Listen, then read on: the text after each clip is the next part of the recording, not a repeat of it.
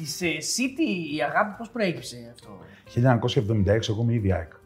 9 Φεβρουαρίου έχω πάει και πρώτη φορά στο γήπεδο του 1975 που νίξει η ΑΕΚ τον Πανιόνο 3-0. Με πήγε ένας μακαρίτης, ξάδερφός μου χειρουργός, ήταν μέχρι πριν από λίγα χρόνια στο Τζάνιο, διευθυντής στο Τζάνιο Χειρουργική. Ε, ο Μίμης, ο οποίος ήταν σπίτι του Νικολάου. Mm. Φωνάζει και το λάκι, άλλες εποχές, έκανε ζέστα μαλάκι. Φωνάζει. Πάσχα, Το, όχι, ρε. Όχι, ρε, το Λάκη λάκι Νικολάου. της ΑΕΚ. Α, οκ. Λάκι, έρχεται το λάκι, σε αφήνει το ζέσταμα και έρχεται στο μίμη. Αυτό εκείνο χαϊδεύει τον πιτσιρικά, τέλειωσε. Βάπτη ΜΑΕΚ. Ω ΑΕΚ λοιπόν. Παίζαμε ένα παιχνίδι εκεί στη γειτονιά μας με κάτι καπάκια που βάζαμε όπως είναι το Σουμπουτέο, αλλά εμείς ήταν καπάκια που βάζαμε μέσα τις φωτογραφίες παιχτών, τα παίρναμε από το σουτ, τους κόβαμε, τους βάζαμε και παίζαμε με αγγλικές ομάδες. Όλη η γειτονιά. Εγώ δεν είχα διαλέξει ακόμα ομάδα. Πετυχαίνω λοιπόν το τεύχος προαναγγελία 28 Φεβρουαρίου του 76, τελικός Λιγκά Αγγλίας, City Newcastle. Τηλεόραση δεν καταλάβαινε γιατί ήταν ασπρόμαυρη. Στο χαρτί όμως ήταν έγχρωμα. Από εδώ ήταν η Ελλάδα, γαλάζια άσπρα και από εκεί ο Πάουκ. Ο Πάουκ κυνήγαγε να μου πάρει το πρωτάθλημα που ήμουν ΑΕΚ και το πήρε. Με τον γκολ του Γκουερίνο στην Τούμπα το 90. Στο 90. 2 Μαΐου την επομένη της δολοφονία Παναγούλη. Είναι αυτό το μάτσο. Πρωτομαγιά φάγαν το, τον Αλέκο και δύο έχει κερδίσει ο Πάουκ την ΑΕΚ και πήρε το πρωτάθλημα. Και βλέπω πρέπει να διαλέξω. Ε, Λαδάρα λέω. Και κάθομαι και βλέπω. Α, από τα χρώματα δηλαδή. Κερδίζει η City 2-1 με ανάποδο ψαλίδι του Ντένι Στιούαρτ που το 2018 δικαιώθηκα, ανακηρύχθηκε από την Βουσάγκλου το κορυφαίο γκολ στην ιστορία του Αγγλικού Λιγκάπ. Αυτό με έκανε City. Έχω να το λέω. Είναι και γιγαντομουσαμάς έξω από το γήπεδο που έχει City διάφορα όπως του Αγκουέρο τον γκολ κλπ. Έχει και το ψαλίδι του Τιουαρτ. Έχω βγάλει φωτογραφία μπροστά. Από Μάλιστα. πίσω μου είναι ο Τιουαρτ ψαλίδι. City, άρρωστος. Ωραία ιστορία. Άκου την επόμενη. Για πες. από το 76 μέχρι το 11 τίποτα. Τίποτα, ναι. Τίποτα. Τρίτη εθνική, μπαράζ, β. Το 10 γίνεται η κόρη μου. Πηγαίνω στην Αγγλία διαπιστευμένο στο Λονδίνο. City United είναι τελικός κυπέλο 1-0 του ρε. Δεν πηγαίνω στο τελικό. City Stoke 1-0 του ρε. Γυρίζει η κόρη μου. Θα σου πω είναι το 11. Ε, 11 χρονών, 10-11 χρονών. Γυρίζει και μου λέει: Κατάλαβες, μου λέει τώρα ποιος ήταν ο Γκαντέμις τόσα χρόνια. Μόλις έγινα City, τίτλο. Και συνεχίζουμε σε πρωτάθλημα. τα Κάθε όλα. χρόνο. ε. Ε, Ωραία. πρέπει, πρέπει να πάμε με το Γιάννη μαζί να κάνουμε ένα docu vlog στη City. Να πάμε να δούμε ένα παιχνίδι τρεις μας, να το γυρίσουμε. Να μην, να μην έχετε φάει κιόλας. Γιατί; Έχει κάτω κάτι. Ναι. Το ρεστοράν μας είναι σούπερ. Και είναι ελεύθερος δημοσιογράφος, μπαίνεις και τρώσει. Τέλεια. Απολαμβάνεις. Τέλεια. Λοιπόν, εγώ θέλω να ρωτήσω τώρα και κάτι για επικαιρότητα. Ε, αυτή η κατάσταση φέτος με το ελληνικό πρωτάθλημα, πώς τη βλέπεις να δουλεύει γενικά η, η ένταση, τα θέματά μας, οι ομάδες μεταξύ τους; Κοίταξε τι γίνεται. Εγώ όπως το βλέπω, το πρωτάθλημα έχει τα εξής. Έχει μία ΑΕΚ που είναι, για να μιλήσουμε πρώτα εδώ για τα του οίκου μας, έχει μία ΑΕΚ που είναι σε μία διαδικασία προόδου και ανάπτυξης, μαζί και το γήπεδο, με ένα προπονητή ε, που βγαίνει, που εμπνέει, που δουλεύει και φτιάχνει ομάδα. Γι' αυτό δεν βλέπεις τόσο μεγάλη γκρίνια από την ΑΕΚ. Είναι πιο, πώς, το πω, πιο μαζεμένη. Φώναξε μόνο η ΑΕΚ. Να σου πω και κάτι. Αν στο τέρμι με τον Παναθηναϊκό ο διαιτητής είχε πάει να τσεκάρει στο VAR αν είναι μέσα ή έξω ο Λιβάη. Να τσεκάρει αν υπάρχει ε, σπρώξιμο ή απλή επαφή του Σπόραρ με το χάτι σαφή. Και έλεγε, τα δίνω. Όπως δεν άλλαζε την απόφασή του. Θα το δεχόμουν, θα έλεγαν η άποψη του ανθρώπου. Έτσι το βλέπει, ρε φίλε, τι να κάνουμε. Αυτός είναι διαιτητής, αλλά εκνεύρισε το ότι δεν, δεν θεώρησαν καν ότι χρειάζεται ένα τσεκάρισμα, δε- μια δεύτερη ματιά. Και ας το φάουλ. Η γραμμή έπρεπε να κάνει τον VAR, αυτό που λέγαμε πριν, τις γραμμές τις βλέπει ο VAR, έπρεπε να κάνει το VAR να, έχει, να το δει και να έχει τη- στη χειρότερη αμφιβολία. Για μένα έπρεπε να είναι σίγουρος ότι είναι απ' έξω. Και να τον φωνάξει να πάει να το, να πάει να το δει και ο ίδιος. Και να του πει ότι εγώ το βλέπω έξω. Έλα, δες το, και αν το δίνει μετά, ας το δίνει, ας το πάρει πάνω του. Αυτή η εντός εισαγωγικών, αν θες, αδιαφορία στην περίοδο ύπαρξης του VAR, νομίζω ότι αυτό πλήγωσε πιο πολύ τους Αγγλικού. Λέει τι γίνεται εδώ τώρα; Αυτό, αυτή είναι καθαρή φάση; Αντίστοιχη ήρθε back to back που λέμε στη λιβαδιά με τον Μπάουκ με την ανέρεση του πέναλτη. Το μέσα έξω, το πέναλτι που έγινε φάουλ. Εντάξει. Πήγε και το δε. Α πήγαινε και ας έλεγε είναι μέσα. Εγώ το βλέπω μέσα. Μπορεί να του έλεγε είσαι στραβός, αλλά θα το δεχόμουν. Θα έλεγα είναι στραβός ο άνθρωπος. Για μένα. Γι' αυτόν είναι ανοιχτό μάτις. Πήγαινε δες του όμω, μεγάλε. Δηλαδή δεν μπορεί να είσαι σίγουρος για αυτή τη φάση, αν είναι μέσα ή έξω. Εκτός αν την ανέλησε με γραμμές ο VAR, οπότε γιατί δεν μας το δείξαν να το δούμε. Μάλλον συμφώνησε κατευθείαν. ε, Πώς συμφώνησε, ρε φίλε, το βλέπουμε και το ξαναβλέπουμε και το σπρώχνουμε και ξεκινάει απ' έξω. Δεν είναι το. δι- Θα πάμε, μην πάμε στην αστείωτα του Κύπριου καθηγητή διαιτησίας στο πέναλ του Είναι το Παπουτσέλη, δεξί του- που έλεγε είναι διαρκεία στο το αδίκημα, οπότε τιμωρείται στο φινάλε του. Α, ναι. Θυμάσαι, Τον Κύπριο, το θυμάσαι που είχε βγει. Και ήταν το άλλο του Ολυμπιακού, ότι βγήκε ο Κύπρος καθηγητής και είπε ότι υπάρχει αυτό. Ε, μπορεί να μην βρει κανένα Έλληνα. Ε, οπότε, κάτσε, ναι. σε παρακαλώ τώρα. Ε, να- ε, μια παρένθεση πριν ε, απαντήσεις συνολικά στην ερώτηση του Αριστοτέλη. Β- Αυτό δεν είπαμε όμως, δεν θέλαμε να έχουμε VAR και ξένους διαιτητές. Δηλαδή, θα σου πει κι ο άλλος μετά, οκ, Ναι. καταλαβαίνω, αλλά αν είναι να γίνεται ένα σύστριγγλο όταν έχουμε και ξένους και VAR, τι άλλο να γίνει για να μην διαμαρτυρόμαστε; Όλες οι ομάδες. Ε, θα, Τι σου, να απ- κάνουμε θα άλλο; σου απαντήσω σαν ΑΕΚ που τυχαίνει να ταυτίζεται με την άποψη του Καραλή και για άλλους λόγους. Εγώ δεν μπορούσα να βλέπω τον Κλάτεμπεργκ. Ο Κλάτεμπεργκ στο περίφημο γλίστριμα του Τζέραντ είναι ο άνθρωπος που έβαλε, ε, έκανε το πρωτάθλημα διακύβευμα μεταξύ των δύο ομάδων και έπεσε ο Τζέραντ και το πήρε η City.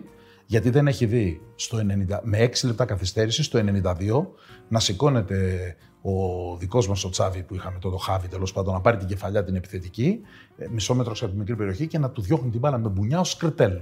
Και είναι μπροστά του. Στο πλάνο φαίνεται, τα έχω κάνει ανάρτηση στο Instagram. Όποτε θες, μπες και δες τα. Είναι έτσι. Το κοιτάει και δεν το έδωσε το πέναλτι αυτό. Δεν μπορώ να ακούω κλάτα, μου γύρναγε το μάτι από τότε. Ε, δηλαδή, ε, ροκ, ε, κουλτούρα και λοιπά και image και το μαλλί καρφάκι και λοιπά και στο γήπεδο ενώ είσαι ο κορυφαίος Άγγλος διαιτητής να μου κάνεις τέτοια βλακεία στο κορυφαίο ντέρμπι της χρονιάς. Δεν ήξερε ότι θα πέσει ο έβγαλε- Τζέραντ. δεν, ήταν, δεν ήταν κάτι σωστό το να βγάζετε συνομιλίες του βοηθού VAR με τον, με τον διαιτητή. Ναι, ήταν τόσο σωστό που το κόψε. Γι' αυτό λοιπόν ποιο είναι τώρα, τι σου λέω εγώ σαν ΑΕΚ. Τι, τι λέει και η ΑΕΚ. Και ταυτίζομαι κι εγώ. Όχι διαιτητές του Κλάτεμπεργκ. Του Κλάτεμπεργκ. Ναι, ναι. Φέρε ξένους αυτούς που δεν έχουν έρθει επί Κλάτεμπεργκ. Α, μη φέρεις τους ίδιους. Ναι, ναι, ναι. Αυτός που ήρθε τώρα ο Δανός Ναι. Ήταν, είναι ένας Δανός που δεν είναι ούτε elite που ζητήσαν οι ομάδες. Δεν ξέρω. Εγώ δεν βλέπω, Εννοώ ότι πάλι θα βρούμε κάτι. να εγώ δεν πούμε. βλέπω σκοπιμότητα στο Δανό. Α, στο Δανό δεν Και βλέπεις. όσοι, όσοι θεωρούν ότι το. Ναι, δεν έχω δει 90 λεπτά που έβλεπα το. Γιατί έκατσα και το δάλα το μάτσο με τα μαγνητοσκοπημένο. Στην Τρίπολη έβλεπα το πρώτο ημίχρονο μέχρι το δικό μας, να, να βγω στο γήπεδο. Μετά έκατσα και το είδα βράδυ όλο. Λοιπόν, εγώ δεν βλέπω ένα διαιτητή που παίζει με σκοπό να βλάψει τον Ολυμπιακό. Υπάρχει του κάτσε η κέντα να του βγει αυτή η φάση το 97 που ερμηνεύεται και έτσι κι αλλιώς. Και από εκεί και πέρα δεν υπάρχει πιθανότητα. Αν δηλαδή δεν το έδινε το πέναλτι, θα γινόταν από τον Παναθηναϊκό χαμό σήμερα. Τώρα που το έδωσε γίνεται από τον Ολυμπιακό. Δεν τη γλίτωνε με αυτό που του κάτσε. Ο, Κα- ο Καμπάκοφ ήταν του, του Κλάτεμπεργκ. Πρέπει να μνημονεύσανε τον. Ναι. Παίζει, έπαιξε ξανά. Έχει παίξε. έρθει πολλές φορές. Ήρθε και ξανά. Ναι, αυτό, αυτό δηλαδή λέμε ότι ένα κάποιος είναι του Κλάτεμπεργκ όταν έχει Αυτό λέω, έρθει επί αυτό, λέω, Κλάτεμπεργκ. αυτό λέω εγώ. Και νομίζω ότι και η ΑΕΚ αυτή την άποψη έχει. Δηλαδή, να έρθουν, όσο φέρνουμε ξένους διαιτητέ, αφού φέρνουμε, θα σου πω και γι' αυτό, φέρνει elite, φέρνει όσο καλύτερους μπορείς και μην φέρνεις πάλι ξαναζεσταμένο φαγητό διαιτητές που ήρθαν επί Κλάτεμπεργκ γιατί ήταν μια μιζερή ατμόσφαιρα. Δεν ξέρω. εντάξει τι- τώρα, για να το κάνουμε και τα λιράκια. Ε, Προφανώς η ΑΕΚ και οι άνθρωποι που συμφωνούν με την ΑΕΚ θεωρούν ότι ο Κλάτεμπεργκ είναι κοντά στον Ολυμπιακό και οι διαιτητές που φέρνει είναι πιο κοντά στον και Ολυμπιακό. δεν ξέρω και λέμε, πώς βρέθηκε μπροστά στον Ολυμπιακό. Φαίνεται ότι ήταν μαζοχιστής. Γιατί τα πρώτα μπινελί, για να το πω έτσι καθαρά, ήταν για τον Ολυμπιακό. Και μετά γίνανε αδέρφια. Δηλαδή το βρήκαμε το κολοτάπιο. Σε βρίζω, ρε, γίνει. Πώς γίνεται να ισχύει αυτό και την ίδια ώρα ο Ολυμπιακός να είναι η ομάδα που να απειλεί να αποχωρήσει από το πρωτάθλημα; Δηλαδή Ρώτα τον Ολυμπιακό. είναι, είναι μια σουρεάλ κατάσταση αυτή. Μα ο Ολυμπιακός είχε πει ότι, έχει, ότι ε, είχε άρει την εμπιστοσύνη στον Κλάτεμπεργκ ε, πολύ πριν από όλους τους άλλους. Ε, πρώτα απ' όλα θα σας πω ποιο είναι το στρεβλό για μένα. Δεν είναι δυνατόν. Τι είπα να πει Big Four και Big Five και τα λοιπά, φέραν διετή. Τι είναι αυτά. Δεν έπρεπε να αποφασίσουν όλες οι ομάδες μαζί. Super Αυτό League. σίγουρα. 100%. Μην το συζητάμε. Ναι, ναι, ναι, εννοείται. Ναι. Αυτό είναι Ένα μεγάλο είναι αυτός. λάθο. Το δεύτερο. Φέρνεις ένα διαιτητή. Βλέπεις ότι δεν κάνει τίποτα από αυτά που περιμένεις να κάνει τα επιπλέον. Ο Κλάτεμπεργκ τι ευαγγελιζόταν; Ότι θα αναπτύξει την ε, ελληνική διαιτησία να μας αφήσει τουλάχιστον για 4-5 νέους ικανούς, καλούς διαιτητές που να έχουν μπροστά τους μια μεγάλη καριέρα, να έχουν προοπτικές. Εγώ δεν το είδα. Σεμινάρια πολλά δεν είδα. Επιμόρφωση των διαιτητών δεν είδα. Νέα παιδιά, νέα φιντάνια που να είναι πραγματικά ταλέντα και να μπορούν να κάνουν μεγάλα πράγματα δεν είδα. Γιατί θα έπρεπε να μείνει ο Κλάτεμπεργκ. Και πάει και πιάνει και άλλη δουλειά. Καλά, δεν είναι- είναι αυτός όμως τώρα. Είναι ένας. Αυτό λέω, όχι, συζητάω το γιατί θα έπρεπε να μείνει. Ναι, ναι, ναι. ναι. Οκ. Από εκεί και πέρα λοιπόν νομίζω ότι πρέπει να μπούμε σε αυτή τη διαδικασία, να κοιτάμε όσο φέρνουμε ξένους, να φέρνουμε όσο το δυνατόν καλύτερους, Γίνεται αυτό. Ε, να το ψάξουν να γίνεται. Τους πληρώνουν, δεν έρχονται τζάμπα, δεν μας κάνουν τη χάρη επειδή δεν έχουμε διαιτητές. Ναι. Έρχονται επί πληρωμή. Υπάρχουν δηλαδή. δηλαδή Περνάνε ένα εξαιρετικό τριήμερο στην Ελλάδα, ε, πληρώνονται. Αδρά. Ε, ναι. Αυτά. Τον ήθελαν όμω περισσότερε ομάδες στη Super League τον Ποιον; Κλάτεμπεργκ να παραμείνει. Τι να σου πω. Είναι απορία άξιο το γιατί. Δεν ξέρω. Απλά εννοώ ότι παρότι κάποιες ομάδες σίγουρα είχαν παράπονα, αρκετές ομάδες, περισσότερε τον ψήφισαν για να Δεν μείνει. μπορώ να μπω στο μυαλό. Ναι, του καλά, καθένα. δεν- Τώρα, δεν πραγματικά, λέω. Απλά κουβέντα δηλαδή, κάνουμε τώρα. είναι άβυσος η ψυχή του ανθρώπου, άβυσος στο μυαλό των παραγόντων. Και πέρα από ότι τον ήθελαν για, για τη θέση του Μπένετ, τον διατήρησαν γιατί πέρασε από ΔΣ, έτσι δεν είναι; Τον διατήρησαν και στη θέση που πάει Ε, να περάσει δεν τώρα. ξέρω πόσο μπορεί να δει. Κοίταξε να δεις. Πρώτα απ' όλα δεν μπορεί να κάνει Super League ποτέ επαγγελματική διαιτησία. Δεν μπορεί να γίνει αυτό, πιστεύεις; Ε, όχι, μπορεί να το κάνει μόνο η ΕΠΟ. Δεν γίνεται. Αν δεν το... Εκτός αν η ΕΠΟ δεν θέλει να το κάνει και τους πει: ε, Σας το αναθέτω να το κάνετε. Ξέρεις ότι η διοργάνωση του πρωταθλήματος γίνεται ε, με ανάθεση ουσιαστικά της οικίας ομοσπονδίας. Έτσι γίνεται παντού. Αυτή με είναι η αποδοχή. απειλή του Μπαλτάκου που έχει πει θα, θα σας πάρουμε το πρωτάθλημα. Το οποίο δεν μπορεί να γίνει νομίζω όμως πρακτικά. Ε, ε, ναι, γιατί υπάρχει, υπάρχει και νόμος, αλλά πέρα από αυτό ναι, θα μπορούσε να ξεσηκώσει μια θύελα ολόκληρη αν ήθελε ο Μπαλτάκος. Εγώ νομίζω ότι θα ήταν πολύ ακραίο. Μα και Ε, Εντάξει, δεν μπορούμε να φτάσουμε Δεν και μπορούμε να εκεί. φτάσουμε εκεί, Ναι, προφανώς. ε, ε, να σου το πω αλλιώς. Να ευχόμαστε όλοι να μην φτάσουμε εκεί. Γιατί για να φτάσουμε εκεί, να πάει η ΕΠΟ στην UEFA και να της πει ότι θέλω να τους πάρω τη διοργάνωση για αυτούς τους λόγους, πρέπει να υπάρχουν πάρα πολύ σοβαροί λόγοι. Άρα να ευχόμαστε όλοι να μην, να μην καταντήσουμε εκεί. Όμως, πώς θα φτιαχτεί ακριβώς η επαγγελματική διαιτησία χωρίς Έλληνες διαιτέ. Αυτό ήθελα, αυτό Θα ήθελα να φέρουμε ρωτήσω. 30 άτομα να τους πείσουμε ότι θα γίνουν μόνιμοι κάτοικοι Ελλάδος για 15 χρόνια; Πες με εσύ πώς. Αν δεν αναπτύξεις την ελληνική διαιτησία, το να φέρεις σε ένα παιχνίδι της χρονιάς γιατί βρωμάει μπαρούτι, γιατί είναι το ντέρμπι της προτελευταίας αγωνιστικής και κρίνει τον τίτλο, για να απενοχοποιήσεις τον οποιοδήποτε Έλληνα που όπως και να σφυρίξει θα την πέσουν όλη την άλλη μέρα. Η ημένη η δε. Να φέρεις ένα παιχνίδι, έναν top ξένο διαιτητή, γιατί κρίνει κάτι πάρα πολύ σημαντικό, οκ. Γιατί Τον τίτλο ή τον υποβιβασμό. Αλλά το σώμα της ελληνικής επαγγελματικής διαιτησίας δεν πρέπει να είναι 95% κάλυψη των αγώνων από Έλληνες διαιτητές. Άρα δεν αρχίζουμε λάθος. 100% πρέπει να είναι. Οκ, λοιπόν, Από Έλληνες εγώ Άμα σου ήταν λέω Έλληνες- 95. άμα Κρατάμε ήταν ένα Έλληνες 5 διαιτητής, ειδικές περιπτώσεις που είπαμε πριν. Στη Λεωφόρο, άμα ήταν Έλληνες διαιτητής, δεν θα ξανασφύριζε.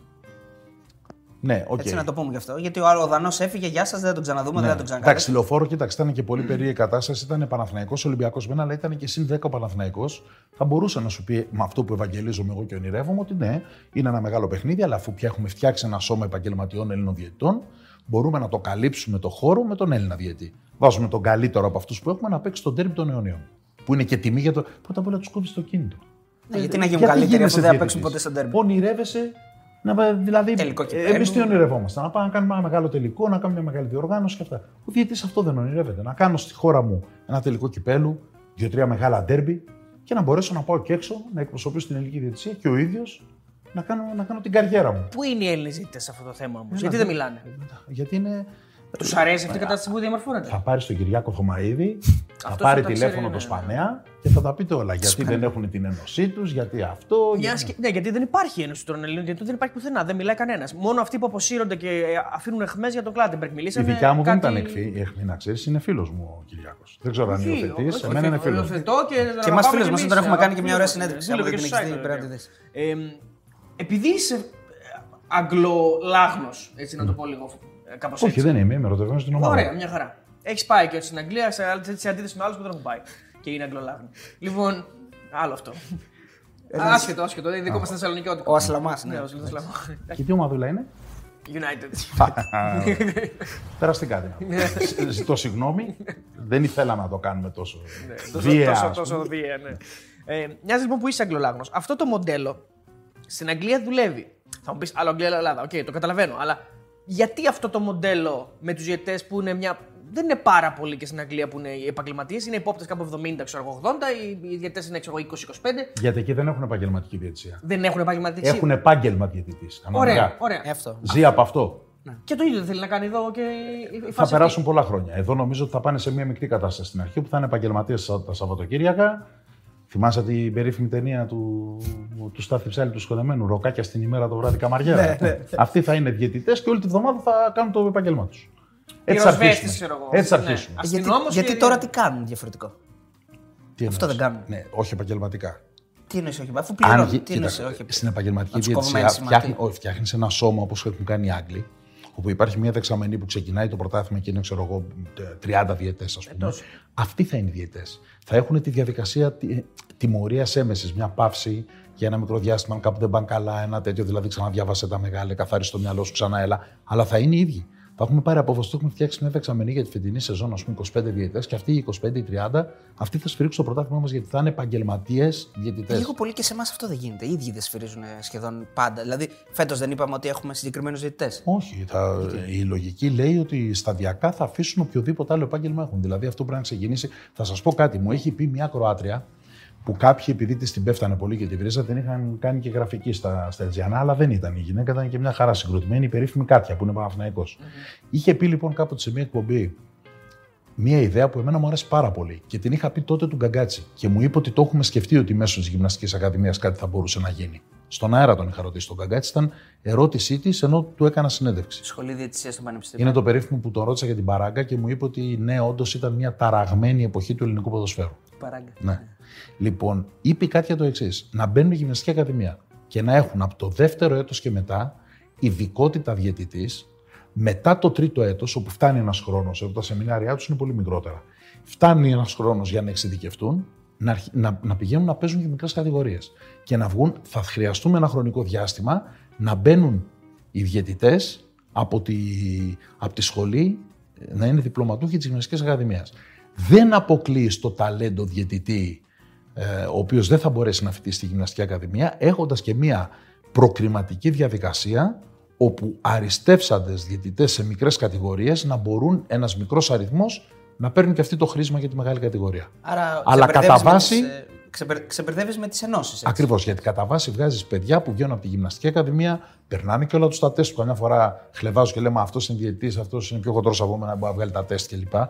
Ναι, τους έχεις λοιπόν από γυμναστική ακαδημία, περνάνε τα αθλήματα, εξειδικεύονται κατευθείαν μετά το δεύτερο έτος στα, στα, αυτά που πρέπει να περνάνε, τις διαδρομές αυτές που κάνουν τα τρεξίματα κτλ.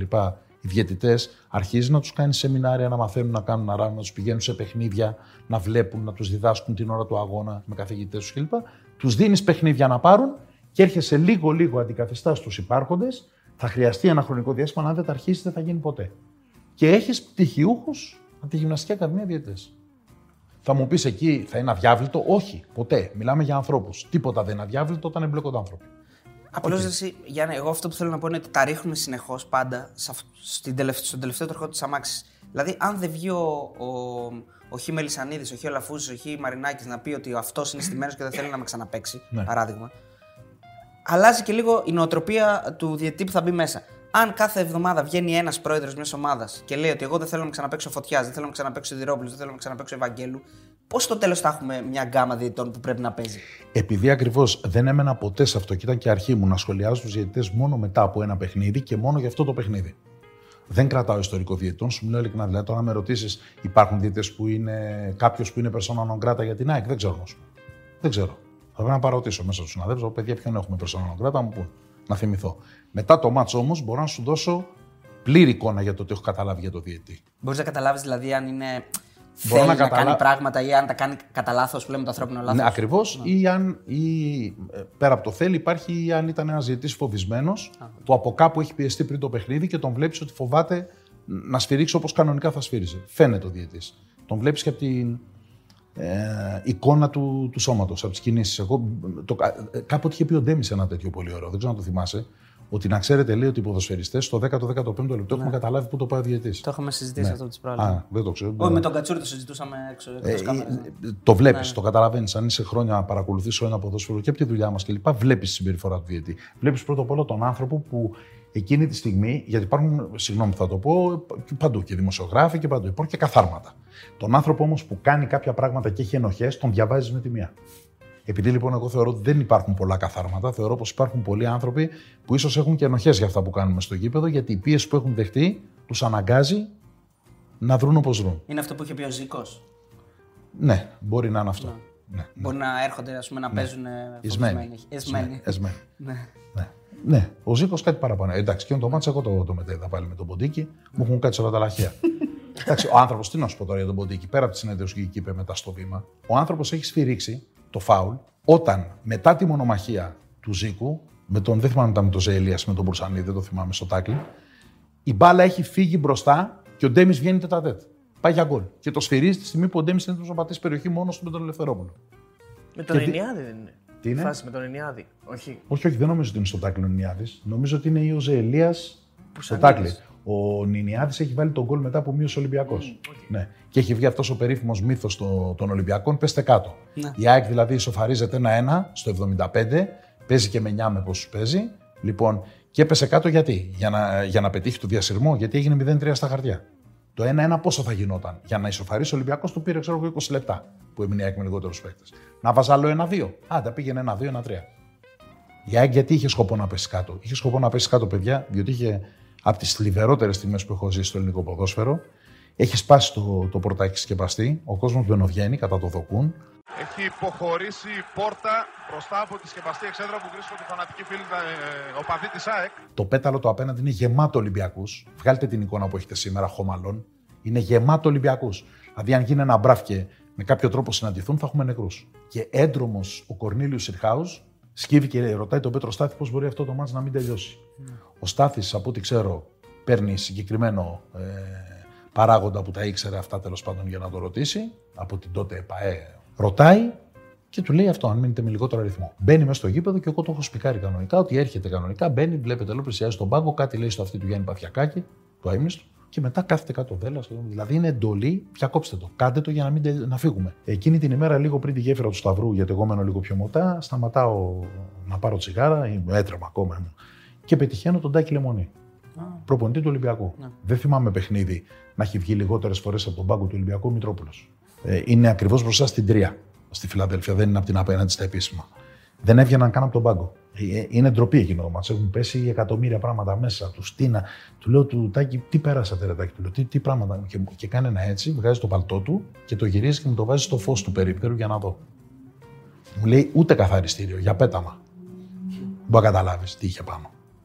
Το μετάνιωσε ο Δέλλα πάντως. Ποιο; Το ότι έπεσε. Ναι, στη συνέντευξη που. Το ότι δέχτηκε την ναι, εντολή ναι, τη ναι. διοικητική. Ναι, ναι ίσως τον μπορούσε να σου πει, εγώ το κάνω. Το μετάνιωσε. Μας το είπε στη συνέντευξη. Ναι. Λοιπόν, Ντέμις Νικολαίδης, ένα κεφάλαιο για την ΑΕΚ και θέλω λίγο να σταθούμε και στην ε, συνέντευξη που, έτσι, που ήταν ε, μια ε, πολύ δημοσιογράφια εκτσίδες τότε στην Όβα. Mm. Τι, τι έχει μείνει από αυτή τη συνέντευξη μετά; Γιατί είχε κάνει λίγο ντόρο τότε. Η Μπούκα. Η πολύ. Ναι. Η Μπούκα μόνο. Ε. Αυτά, αυτά που original μέσα και έψαχνα να δει που είναι το στούντιο. Ναι. Έχουμε στείλει το, το Ντέμι, το Δημάτο, το Τζόχο, το Σαμπράκο από πίσω από το σκηνικό. Είχε ένα δωματιάκι, τους λέμε πηγαίνετε εκεί, πηγαίνετε μέσα. Είχε πάει και ο Μπραουδάκη νομίζω μαζί τους. Έρχομαι με το, το συνάδελφο τον Σταύρο τον Καραγιάννη, ήταν ο επικεφαλής ας πούμε στο στούντιο και ταυτόχρονα ήταν και φωτιστής κτλ. Μου ρίχνει την ιδέα για τη σκάλα των φωτιστών. Παίρνουμε τη σκάλα που είναι μια πυραμίδα ολόκληρη αυτή, τη βάζουμε πίσω από την πόρτα που είναι μανταλωμένη, την κρατάμε. Πάω εγώ σαν βλάκας και πιάνω, μου λέω Σταύρος, όχι από εκεί, από το πλάι. Και καταλαβαίνω γιατί, κλωτσώντας την πόρτα απ' έξω, όπως είναι η πόρτα έτσι, έκανε χάσματα. Και Για να μην σου πιάσουν τα. Να μην με βλέπουν. Α, OK, OK. Κρατάγαμε τη ναι. σκαλωσιά αυτή, αυτή είναι σε σκαλωσιά κινούμενη. Ναι, ναι. Έβαλε τα φρένα στις ρόδες για να μετακινείται και την κρατάγαμε κιόλας για να, για να μην μπουκάρουν μέσα.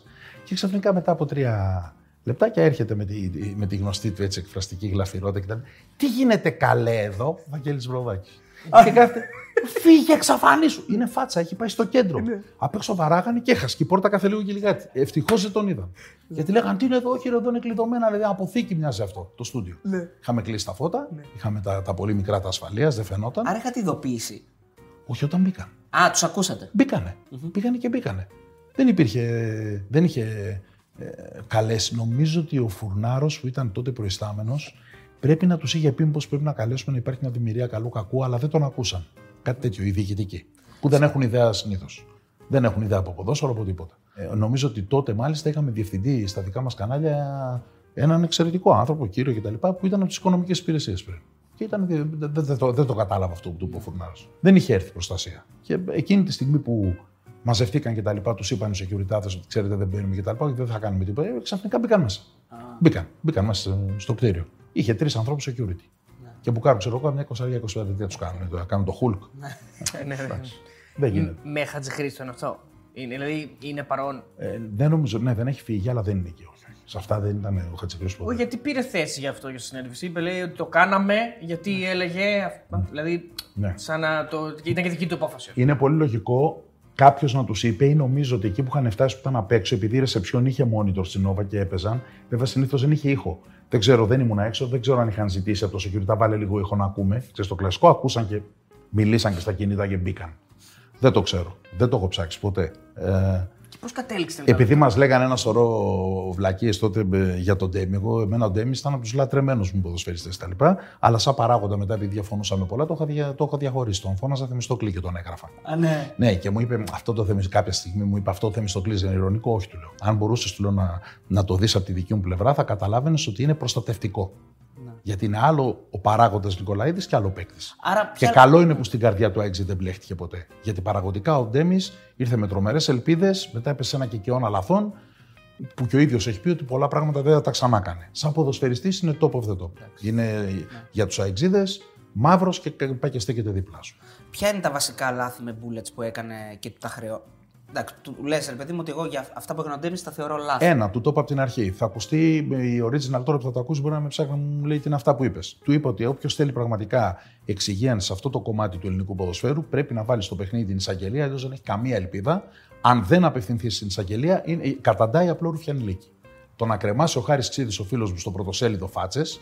Επίσης του είπα το εξής περίφημο, γιατί μου είπε Ναι, αφού τα κάναν, γιατί τους διέβαλα. Και του λέω Έκτος καλή στο κέντρο της φωτογραφίας. Πλακώνονται από κάτω στο κάγκελο.